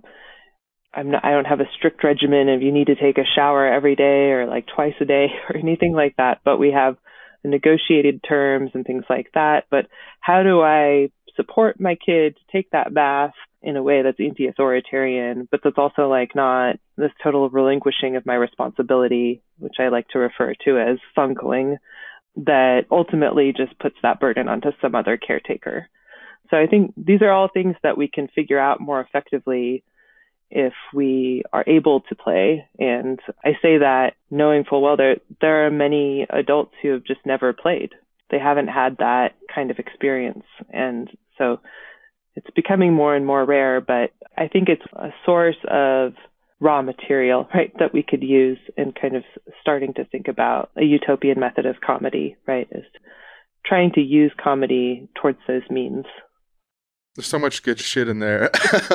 One thing that you said early on that really, I think is really profound, and it kind of gave me an aha moment when you were just talking. The idea that stand up comedians are helping people to understand how to play. It made me think of the way that these dominating, cruel forms of comedy. Now, it, it's bad to offend someone, like to really harm them, where like that's bad. But Mhm. that framework really gives us context of something that's more, I think, profoundly bad than that. And as I'm circling around it, I'm getting a little bit emotionally moved by the concept. I don't know, just the idea that the stand up comedian taking the wrong tack could be shitting on the parts of people that wants to be happy and playful and like it's not just like Mm. an attack on the person as a whole although that's part of it it's also like shutting down this avenue of human expression by saying like this space that we all want to express ourselves in you're not welcome in Yeah. it makes me think about like the ways that we can implicitly tell comedy that's inclusive and open and make sure that everyone's welcome to join in on the joking that it's a shared space of play rather than an exclusive anyone who Yeah. appreciates mirth and joy should be bothered by the idea of someone being told that they're not welcome to join there's something really twisted about that Yeah, I I really agree with you, and I think when we're talking about comedy, we're not just talking about stand up, but that is why that's happening so much in stand up and so much more easily. And I think of like improv. I know you you were saying that that's where you've inhabited comedy than stand up, and yeah, the play is so much more accessible formally through improv, right? stand up is much more vulnerable to this kind of fascist takeover, and it is really the way you were saying that to me was like it is heartbreaking isn't it? Right? Because that's why we go to comedy is for that kind of experience. And um, not only is this hate fueled comedy not that but it's squashing that and oppressing that. And that's probably the ultimate greater harm of this is the way that yeah the impulse towards comedy itself right is being tarnished yeah obliterated by by that hatred. It's sad. Like i'm getting emotional too.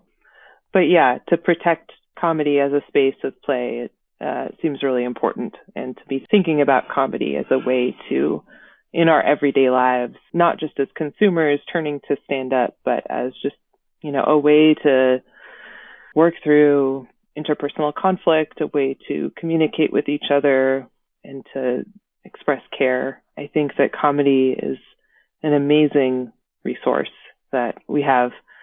And so we need to protect it. We need to be thinking about these different tendencies and practices within comedy and be able to make these differentiations. And it's not just a matter of punching down or punching up, right? But it, seems to be, you know, when I was growing up and listening to comedy and listening to stand ups talk about their comedy, that's something that used to be talked about, it seems like a lot more than now. And some of the same comedians who were once making that distinction really, really well are just all in on punching down, right? So, Yeah, I think the playfulness of improv is, I think, why people are so harsh on it. And also because stand up comedians ended up working during a critical period of American television. Stand up comedians ended up working in writers' rooms, which then popularized an idea of improv. Sorry, I just want I just wanted to defend improv one last time before. mm. no, I love improv, and improv definitely gets shat on a lot. So, and I like improv not because I necessarily even think it's funny. I just, it's again, it's like a human experience that comedy makes possible. And when you're watching it live, there's just an energy in the room that it's important to observe when you have those experiences and to really think about what was it that I was experiencing there? What was that spark? Where'd that come from? And I think a lot of it is just spontaneity and collectivity and communication, like really beautiful fluid forms that improv makes very vulnerable. And so it's easy to attack. I'm with you. the second utopian prescription, which I was actually, I should say, when I was reading, and I read the fun section, I read the play section, I was like, "Fuck yeah!" Like this is this is great. And then when when you got to the second one, I was actually I was like surprised, but it was one of those like surprised, and then you're and then it's like ah, you know, like I don't know. Uh, yeah. It's sleep. What's revolutionary? What's utopian about sleep? It's isn't that just something we have to get out of the way in as few hours as possible every day before we go back to rewatching The Office? right. Yeah. I mean, no, exactly. Right. It's something that's being eviscerated from our lives precisely because of our working conditions. And so I'm drawing a lot from a text that I always recommend Jonathan Crary's 24 7 Late Capitalism and the Ends of Sleep. And his argument is, you know, that sleep is the last vestige of anti capitalist practice and anti capitalist time, and that it is in danger of going extinct, of becoming, you know, completely recuperated by capitalism. And he's really looking at the ways that for workers to sleep less and less is very much the agenda of capitalism. To someday abolish sleep is a kind of false utopian capitalist horizon, a complete insomniac state of 24 7 production and circulation, ongoing work and consumption. And so I'm really interested in that. I also just got the book that Tricia Hersey wrote, and she's started the Nap Ministry. Her book is called Rest is Resistance. I'm pretty interested in in that project in particular as they're playful, they're using comedy. I don't think that the project itself is like coded in comedy, but the ways in which that project is playfully trying to take back sleep and to claim sleep as a an important collective practice of resistance is really really interesting to me. So I also just like sleep laziness and leisure have become so troubled by these work paradigms of the last 50 years especially right where as with play forms of laziness and leisure are still kind of subject to becoming sites of work or becoming commodified in some ways, right? And so sleep is a really powerful, amazing way of orienting towards this, right? Because it's something we, we all need. It's a necessity to us and our survival, right? And if you take it away from us, you know, we will go insane. We will be tortured. It will be, it will be horrible. And that is actually, you know, the agenda of capitalist work, right? So yeah, sleep. Should sleep as much as possible. right. Worked for me. Last night I was reading this. I was making some notes, refreshing for our interview. and uh, I got to the end of the book and it was talking about how great sleep is. And I'm someone who routinely, I do what's called revenge bedtime procrastination Mm. sometimes Mhm. uh, where using using the early hours of sleep to create space for myself and the things that I want to do and to mhm. be alone without work. Mhm. This is a tendency that I have. Mhm. But reading this, I was like, oh yeah, no, I should be a comrade. I should more fully commit to the revolution and go to bed right now because everyone else relies on me be, being well rested. And Hmm. it is actually, I ended up falling asleep without setting an alarm by accident. But because I went to bed early enough, I woke up before our interview and I didn't accidentally stand you up by being too tired and sleeping through it because I followed the advice of the book. That's a true story. Oh, that's great. I actually I woke up with like a half hour notice. I was like, holy crap, I didn't set an alarm. Too close for comfort. Don't let this happen again. But it's because I went to bed that it ended up being okay. Well, it's good. I mean, the irony for me is I am an insomniac. I have a lot of trouble sleeping, and well, maybe it isn't ironic. It's exactly why I'm interested in sleep. Yeah. Is something that I have a lot of difficulty doing, and especially when I became a parent, I started waking up earlier and earlier. And much of my book was actually written in the middle of the night, so it's a way of me dealing with with that problem. But I would wake up. I still wake up around two or three, but especially during the earlier days of the pandemic, I would wake up and just be filled with dread and go and stare at my kid while they're sleeping and just like having all of these. Yeah, I was just really scared, like so many people. And so going and sitting down in my kitchen and writing actually felt really healing. But I was probably sleeping four or five hours a night for a pretty long time there and still have a lot of problems with it. So something I have to work on every day too. Well, yeah, that resonates with me also. I do a lot of uh, self-directed work at night. Yeah. the world is so quiet, right? Like there's no you don't get notifications. Even if you do Mhm. check your notifications, there's nothing there. It's like this respite from the 24/7 work world. So I can finally get some work done. I know, yeah. It does feel like that. Yeah, there is that. I have to grapple with the fact that, like, what am I doing? I'm working on my anti work project in the middle of the night, right? but critical negation. I'm trying to work my way out of a lot of this for myself, but kind of it is a trap. It is a trap I'm writing in. And so it is a, it's a matter of kind of finding a critical approach, right? And finally, there's a third proposal, and maybe I'll let you introduce this one. yeah, no, no, yeah, I'll, I'll just hand it off. There's a third proposal. What is it? It's called Blob.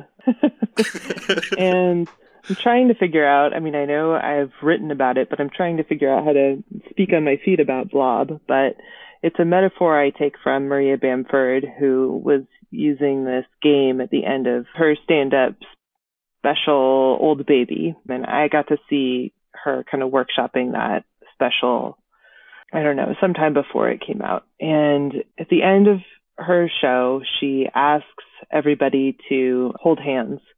She starts by finding somebody in the audience to grab onto. And she explains this. This is a game. It's a shit game. Nobody's going to like this, but we're going to do it. So she grabs somebody in the audience and then they need to grab somebody. And then we don't stop until everybody's in the blob. And as we do this, we're chanting one big blob, one big blob. And something happens.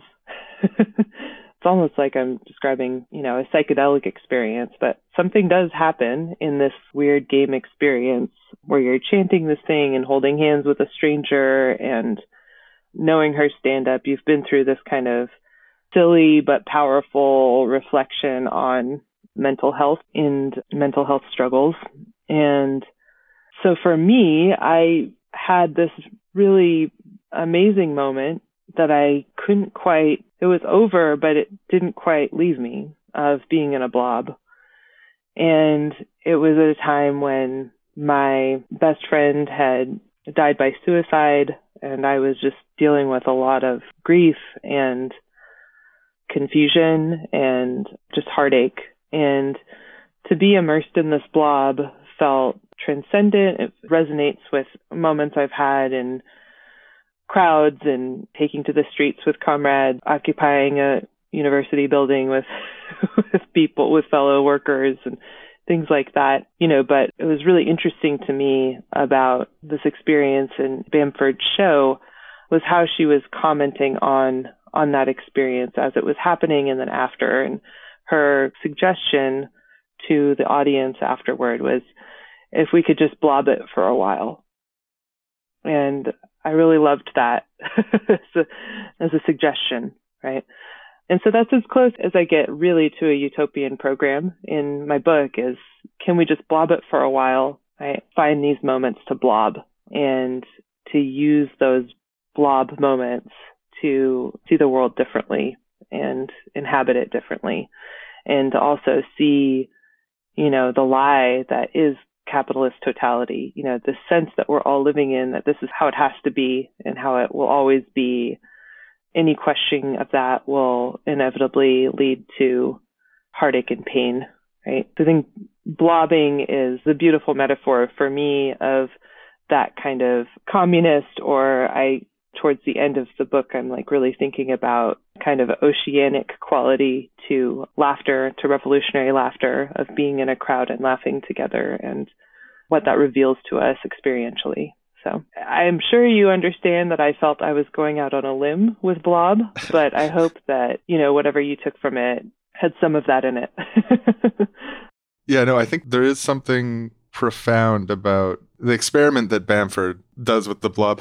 Yeah, and it really it really reminds me of an experience that I had of this sort of kind of like transcendent group experience. I was in I was at the Institute for Social Ecology's summer intensive, which is a multi-day anarchist Marxist ecology thing where they had speakers and stuff. Mhm. And it was great. The speeches were great. I was making great notes and I felt very rigid and like revolutionary, like serious, uptight. And then we did, they had an optional theater of the oppressed, okay. which is like a, it, it was kind of like on the edge of improv. And it mm-hmm. involved a lot of people like moving silly and talking silly and engaging in these group play rituals together. So it was optional Mhm. because it's obviously not as very serious and revolutionary. And you can't force someone to do that either. right. Yeah, exactly. but there was this part where it's like, okay, now we're gonna make weird, embarrassing sounds, and we're like going in a circle, and everyone's doing their like weird squawk, and something about the overall experience of that shared vulnerability of like, okay, now we're all gonna play this dumb, useless game that makes us all look like fools, hmm and we're all gonna commit to it in a circle. And committing to it, something about it, I don't know, I had such a profound vibe shift. I kind of like lost myself in it. I ended up kind of breaking the rules at one point because I started improvising without thinking about it because I've done improv for years. I started acting like it was improv when we were actually playing some other game. But yeah, that experience, I just had such like a pep in my step afterwards. It totally changed the vibe of the rest of the conference. And it was like, that was actually when I started thinking for the first time about how comedy could be part of a revolutionary practice. And I was like, okay, before we have democratic meetings, we should all loosen up a bit first and play a few games. yeah. No, exactly. Incorporating it to think of comedy not as this like privileged, I mean, which is what stand up makes it seem like, right? This kind of privileged activity for a capital A, you know, artist or capital C comic, right? You know, as something that we're all capable of doing and that we all actually do and that we we can do intentionally and we can do in a way that's like a kind of political collective activity in our everyday lives that we don't need Netflix, that we don't need to buy tickets to Jerry Seinfeld, right? Like we have this in our own hands and we can take that. And I, I love that. And I love when I've been in political groups or meetings where we were kind of whether it's just like a a warm up check in or something like that, but where we're able to to bring that energy into our into the space with us, right? It really helps us be able to loosen our imaginations and to open us up to what feels at least unimaginable and impossible. this has been a great conversation. I kind of wish we could keep going for hours and hours, but uh, sometimes good things they must come to an end and by ending they're even better for it. to keep it complete. And uh, I feel like we Mhm. covered a lot of really interesting stuff here today. It was a, it was a pleasure speaking with you. Do you want to give one last pitch for your book and tell people where they can pick it up? Oh or is yeah, that too embarrassing? absolutely. No, well, you can just. I'm always very happy to promote my press, Common Notions Press, which is a great independent political press based in Philadelphia and Brooklyn. So um, number one thing I would say is if you can become a supporter of that press, you can get books in the mail every month that are really awesome. Um, but mine is one of them, and it's called Comedy Against Work Utopian Longing in Dystopian Times. You can get it anywhere, I guess, that books are sold. but I would prefer, you know, doing it on non Amazon websites if possible. Yeah.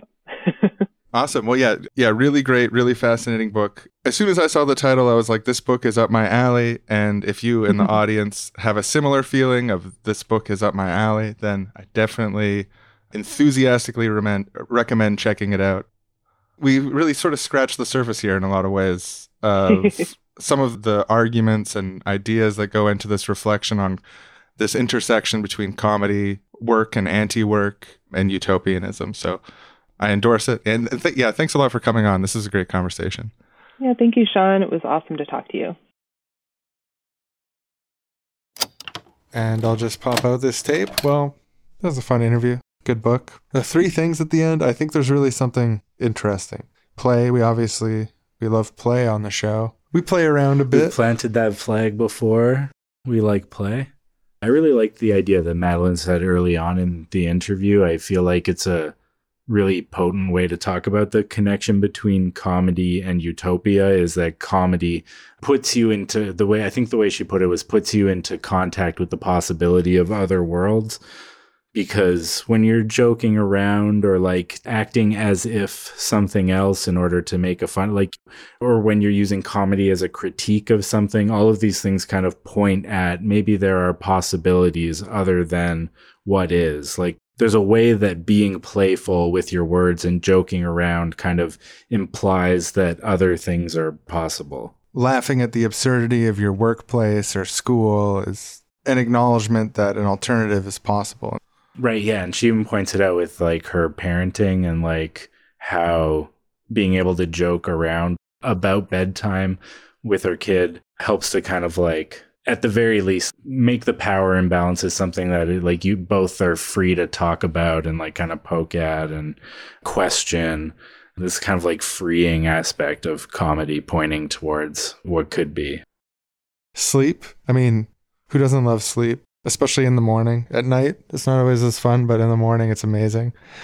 Um, I always try to remember morning sleep when I go to bed. Like, yeah, I'm going to go to bed and get that extra morning sleep where it's like, mm mm mm. Oh, i'm a fan of night sleep i like night sleep once there's like sun outside and so it's like harder to sleep so at night it's better for me i don't mean to judge your sleep oh yeah, no, I, no, not at all. No, I, I don't feel offended, no matter how judgmental the comment was, for being honest. But uh, yeah, I don't know. I find I find going to bed is like a chore, and getting out of bed is also a chore.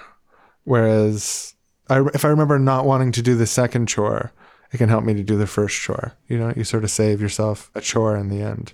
right right yeah And Blob, I think Blob is really interesting. Blob, we could almost do an entire discussion on by itself, like the the intersecting ideas.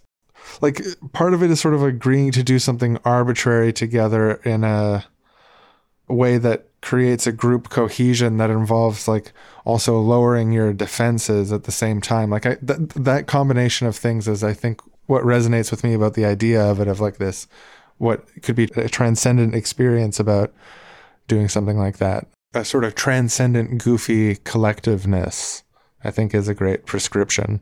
I definitely have had experiences like that where it's kind of putting yourself in situations where normal social mores are violated in a way that feels freeing and open and not like restricting or like I don't know what's going on, but kind of like, oh, like we could be interacting with other people in a different way. And like even something as like mild as like everyone hold hands in one big chain, like move through the audience in a big chain and like look at your neighbor and talk to them.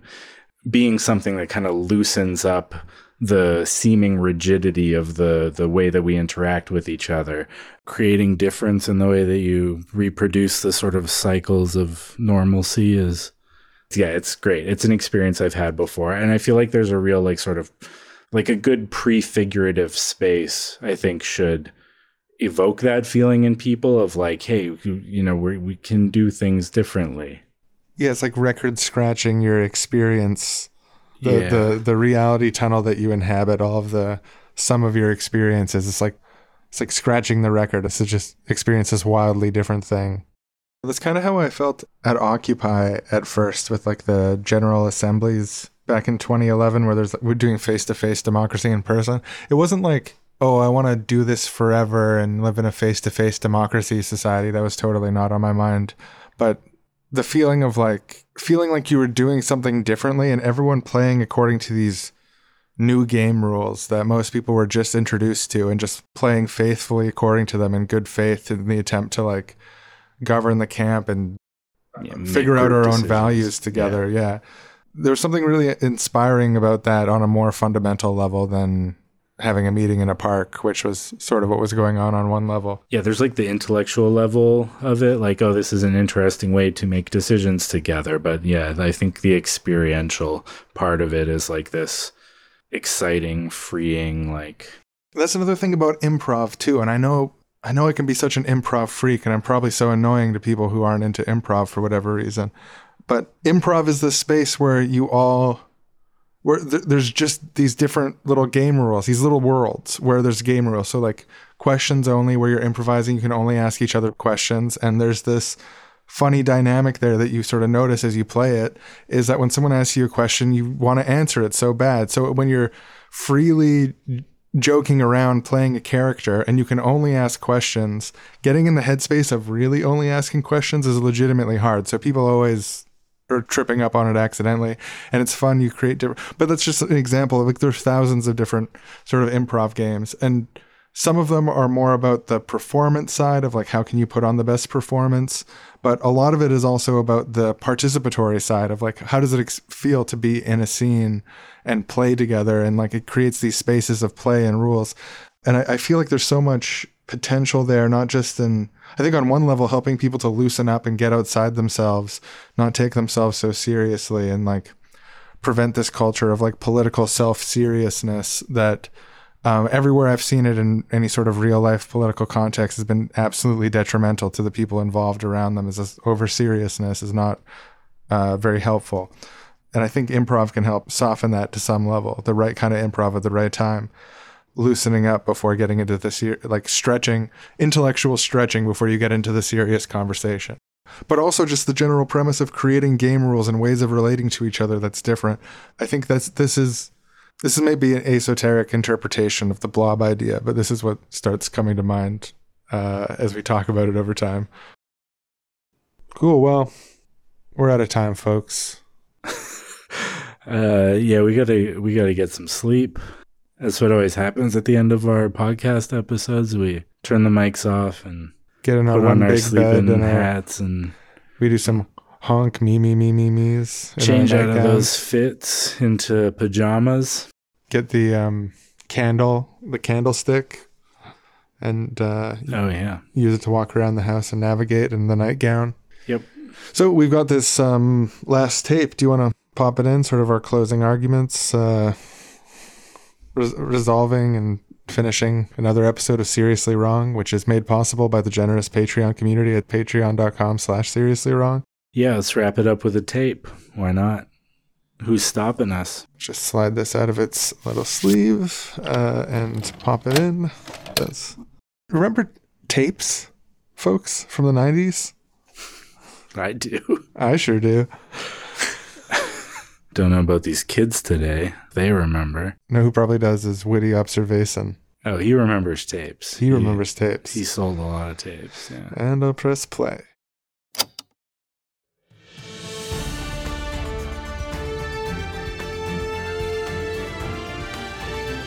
Today on Wrong World News, the children of the world have mysteriously stopped playing.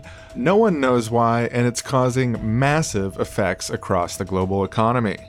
That's right, stone faced children around the world are absolutely refusing to play.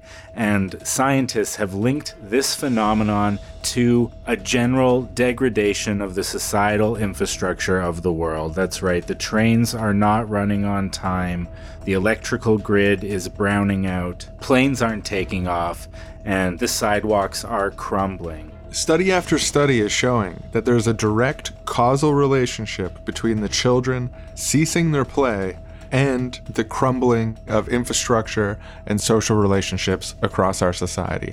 That we know for sure. Yeah, as far as what's causing the link, difficult. And what's causing the children to stop playing, that's another big question mark over scientists' heads, they tell us. Yeah, I even know anecdotally at home, my kid, they're sitting on the carpet, laying out a million toys in front of them, saying, "Here, please play. What games do you want? You want What could be more natural You want to do anything?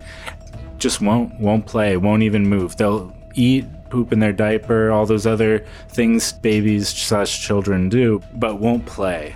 It's disturbing. My producer tells us that people have been hitting us up on socials at Wrong World News and sharing stories. This is from Therese123. She says, My two boys have stopped playing for six days now. This is so unlike them. What is causing this, and what is the relationship to the secondary things in the economy that have been so proven by scientists? So, thank you for the question. We don't know. We don't know.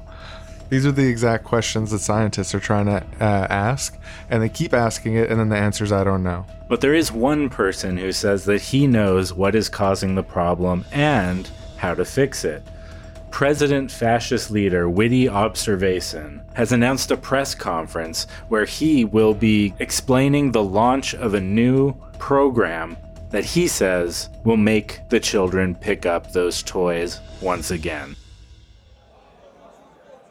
Kids suck. they do. They do. Kids suck. The one time you want them to play, you can't get them to, to play. That's why I've always said, I've always said this kids suck. What? I'll say it. I'll say it openly. You can't trust these kids as far as you can throw them. They're stinky. I hate them. I hate them. So I'm launching into action with a serious proposal, and and uh, I've double and triple checked this with all the top experts. We think we found the root of the problem. Why the children have stopped playing? They're lazy. They're lazy kids, and I don't. I take no pleasure in saying that. The children of our nation should not be lazy. They should be industrious.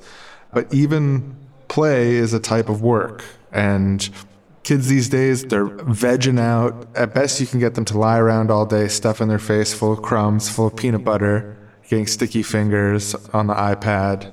Parents know what I'm talking about. Stinking up the place. You're lucky if you can get them to play for a minute, minute and a half. And so, what we've found, and what, what I believe, uh, is that too much sleep is causing them to degenerate. Now, what's lazier than sleep? You know, when I was coming up in the comedy clubs, I wasn't always president for life. I put in my time, I'll say that. Sleeping on couches, you know, I was working odd jobs to make ends meet. You know, this it wasn't handed to me. And one of the things that I did is I cut down my sleep to four hours a night. That gave me more time to prepare my comedic material about service staff's failures. Uh, but it also gave me time to pick up odd jobs, hit more open mics, and really focus on my craft. So I, I want to see the same thing from our children to cut down their sleep. So we're going to be stopping nap time for all children going forward, and we're also going to be enforcing a shorter sleep schedule for everyone and enforce sleep deprivation. First, cutting their sleep down to six hours, and then eventually down to four. It'll be mandatory to check your phone with full blue light right before you go to bed. And we think that all these factors working together is going to kickstart the kids out of laziness, get them playing again, getting them engaged in the hard work of play, the hard work of play that makes our society work in some sort of not fully understood but directly causal way. And if that measure doesn't work, of course, then we'll have to find other ways to punish everyone in a way that helps reconnect children with their love of play so the trains run on time again, clocks tick forward in ways that are predictable, and remedies to all of the various problems we've been facing recently. he said it. He said it. you know, he's not afraid to tell it like it is. As a newscaster, I just have to say that was so right on the money and so funny too. It's funny because it's true, and he's. Uh, I I feel like comedians get closer to the truth with what they do than a lot of those uh, so-called academics and whatnot. And I believe that President Observation is a modern day philosopher, and I, for one, am fully on board with his plan. I think it's going to work. It got him where he is, so why wouldn't it work on everybody else? Keller, this reporter, relieved on behalf of myself and all of the increasingly desperate people in our great nation.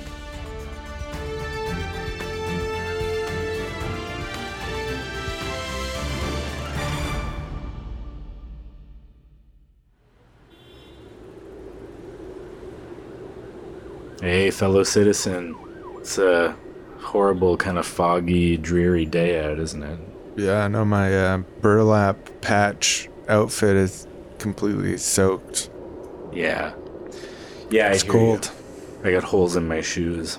Ever since the kids stopped playing, just the holes just in all my clothes. It's so The machinery to make new shoes it doesn't yeah, it won't go. doesn't work like it used to. Yeah, things are rough all over. It's uh, I've been living out of my car actually. You know, ever since Yeah, me too. Yeah, you have witty observation band living in houses and apartments because you know that's how he he came up working out of a car. So everybody's gotta. Yeah, give everyone the road comic experience, and the kids Right. might start playing again. I mean, just because that worked for him in the '90s doesn't mean it solves everything, right? But Yeah, well, I'm working this new job, but they won't pay me until I put in my time because there's this like new statute or something signed by Supreme Leader Observation where he's saying that, you know, you can basically not pay people for a really long time for them working because they need to put in their time. He says that's Right. how it works in the entertainment industry and Yeah. that's what made him what such a great leader. So that's why I'm wearing the burlap and I'm cooking uh this is actually a can of rejected beans. So these are the beans that are too misshapen to be in a regular bean can. yeah, I hear you about the work stuff. It's horrible. The new corporate culture mandates he's been putting down, where you know bosses and customers and other employees are encouraged to kind of make fun of each other, abuse each other, bully each other, uh, heckle one another. It's called. It's to help them toughen up and get a thick skin, build character and stuff. It's uh, when it first came in, I thought it might be pretty funny, but honestly, it just hurts my feelings, and I'm sad every day that I'm at work now. Yeah, I got sent to human resources because I didn't laugh at a, a joke about someone that I, I don't know, I just felt bad for them. I just you shouldn't harp on them for so long. I don't know. I didn't laugh, so I got a strike on my record. So Right. Oh, yeah, that not laughing at officially funny joke stuff. It's too much, it's too invasive. I heard Witty Observation was actually having models developed of tiny little robotic fingers everybody would be outfitted with that would tickle you if you're not laughing at it when you're supposed to. I I don't like that. I yeah, I'm I'm concerned about the mechanics wing of the observations. Uh, child playing policy. I heard that they're developing like cyborg marionette strings that can forcibly move children around like a unmanned aerial drone and Woody Observation said that it's their last option, that it's the last feasible way to get the economy moving again, to get children playing again, is actually to force them to play using cyborg robotic implements, even against their will. Right, but yeah, will that even work though? I feel like scientifically we don't know what the connection is, but to me, uh, if the kid's heart's not in it, if they're just being marionetted around, I don't even know if that'll help the economy. But No, I agree with you. The kid's heart's got to be in it. I mean, maybe this is just, you know, proletarian folk knowledge that we all kind of agree on, but it's not proven. But yeah, I think the kid's heart's got to be in Uh, it. yeah, it's it's clear to me anyway. You know, there was a comedy show the other night. There was five comedians. They're making jokes about how the kid's heart has to be in it. How there's a big issue with this whole plan. You Oh, know? so this was like not an Uh, official comedy, like an underground, underground, yeah. the Killjoy so- comedy circuit. People were laughing. Like people were really. There was almost no applause all night because everyone was laughing, laughing too so hard. hard. Yeah, to even clap. Um, I but- yeah, I know. no, they were arrested. Um, they were all Right. arrested for Killjoy for being buzzkills, and yeah, they they're officially charged with telling it like it isn't. Right, but Um, yeah, we all know what that means. It's telling it like witty observation doesn't want you to. Yeah, I think they were telling it like it is, in my opinion. Yeah, I think in a world uh, in a world like ours, killjoys are the closest to the truth, not the official comedians. No, they're modern day philosophers. Yeah, exactly. I don't know. It's just this doesn't feel like the free spirited '90s. To No. me. I don't remember the 90s being like this at all. And I'm too young to remember the 90s, but my idea of the 90s is everyone laughing, having fun. Look, I was a kid in the 90s and I played. I was playing in the 90s, so that's just such a big difference Yeah, when between you the see 90s those and now. glass eyed children not moving, Yeah. not playing, Oh, it's creepy. their heart's just not in it, even when you hand them toys. Yeah, even if you force them to bounce the ball, it's kind of just like robotic and they're staring straight ahead and not, yeah. That's what the 90s was like. What, the opposite of that. Sorry. Yeah, yeah, no, like fun bouncing balls, like laughing and yeah. Genuine laughing, not just like a physical reaction to being tickled by a robot finger.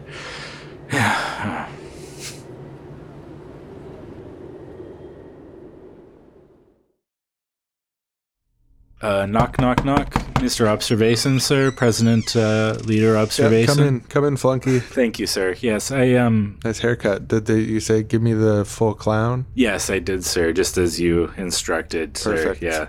Um, so, as you know, we've had everyone fitted with the marionette cyborg strings, sir, and they're performing all the actions that we programmed to. Everyone in society is now perfectly in, in tune on a electrically powered schedule that you've designed, but uh, things are still not working well. The the children have been playing, but the trains aren't running on time. The planes aren't taking off. The infrastructure is still crumbling.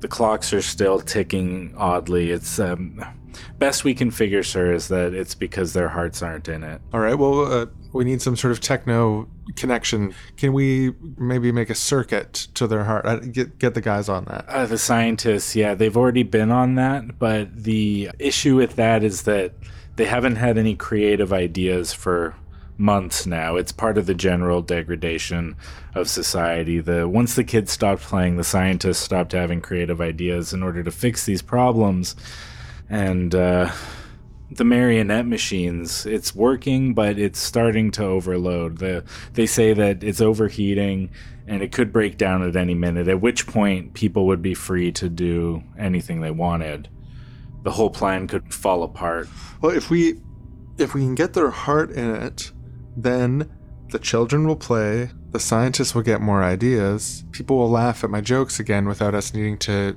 get them with the tickle machine. oh so right. I'm not seeing any way out of this unless feasibly, unless we can, you know, connect get the their heart- children's hearts to the get the get their heart into the play. right. Okay sir. I'll uh i'll yell at everyone more try and make it happen but uh, can, can i just say that uh, you look so tired. It's i, I know it's not my place but have you slept? Yeah, I have. It's been a few days, but uh, I need makes you work harder, right? yeah. Right. Yeah that's what you always say That's what yeah. I always say. yeah so okay well um Huh? You- what, what is that? i i'm not sure it uh What are the little people up to now? whatever it is it wasn't programmed into the machine Huh? It seems to be coming from the village. Uh, Maybe if we open the window, we'll be able to hear it better. It's oh, one big blob. Oh, they're all holding hands. Ooh, wouldn't that be slightly sweaty and uncomfortable? Do they even know the people they're holding hands with? I I don't know. Yeah, that's that's weird. That is definitely not. But you know, there's something about it. It's kind of uh, kind of interesting. One big blob. One big blob. I don't know what they mean by that. No, me neither. It's really different from what they usually do, that's for sure. Yeah, it's different from what they've been told to do. Weird. Guess it's just one of those things.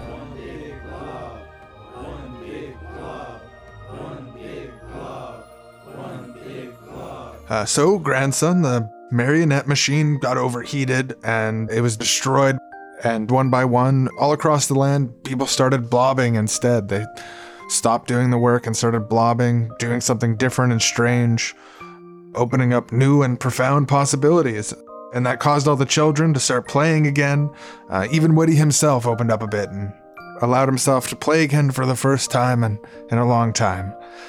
He stopped trying to control people, stopped trying to make everyone laugh at him through tickle machines and other elaborate plots to soothe his own ego, and stopped trying to control the outside world and make it a reflection of himself, and instead focused on what he actually loved about performing the thing that brought him into art in the first place. And politically, he ceded control of the institutions of society to democratically run councils and confederation, and they reformed society into a library socialist layered direct democracy and uh, created the society that we have today. So that was all part of your grandpa's life. That's what happened eventually with Witty Observation, the Wow. centrist mainstream 90s comedian come right wing 2020s comedian come fascist leader. And uh, did Witty Observation ever face justice for what he did? Yeah, he committed crimes against humanity. Uh, he admitted Yeah. su- such in the People's Court um, and uh, voluntarily served a prison sentence for the rest of his days. He, and he said he thought the process was fair. So he just willingly did that. After opening up a bit, processing some of his baggage, you know, playing more, goofing off a little more, not trying to control everything, he ended up in prison. He was quite happy with that. He, he died. He's dead now. He's been dead for quite some time. The end. Wow, that's that's an amazing story. Did it? Did that? That really all happen, Grandpa? Yeah, I'm leaving out some details, but it's a better. Yeah, but yes, And did the '90s ever come back? no, no grandson, because the '90s never existed. What they were trying to reclaim, what they were trying to grasp, was as much a feeling about how old they were at the time as it was about the characteristics of the society around them.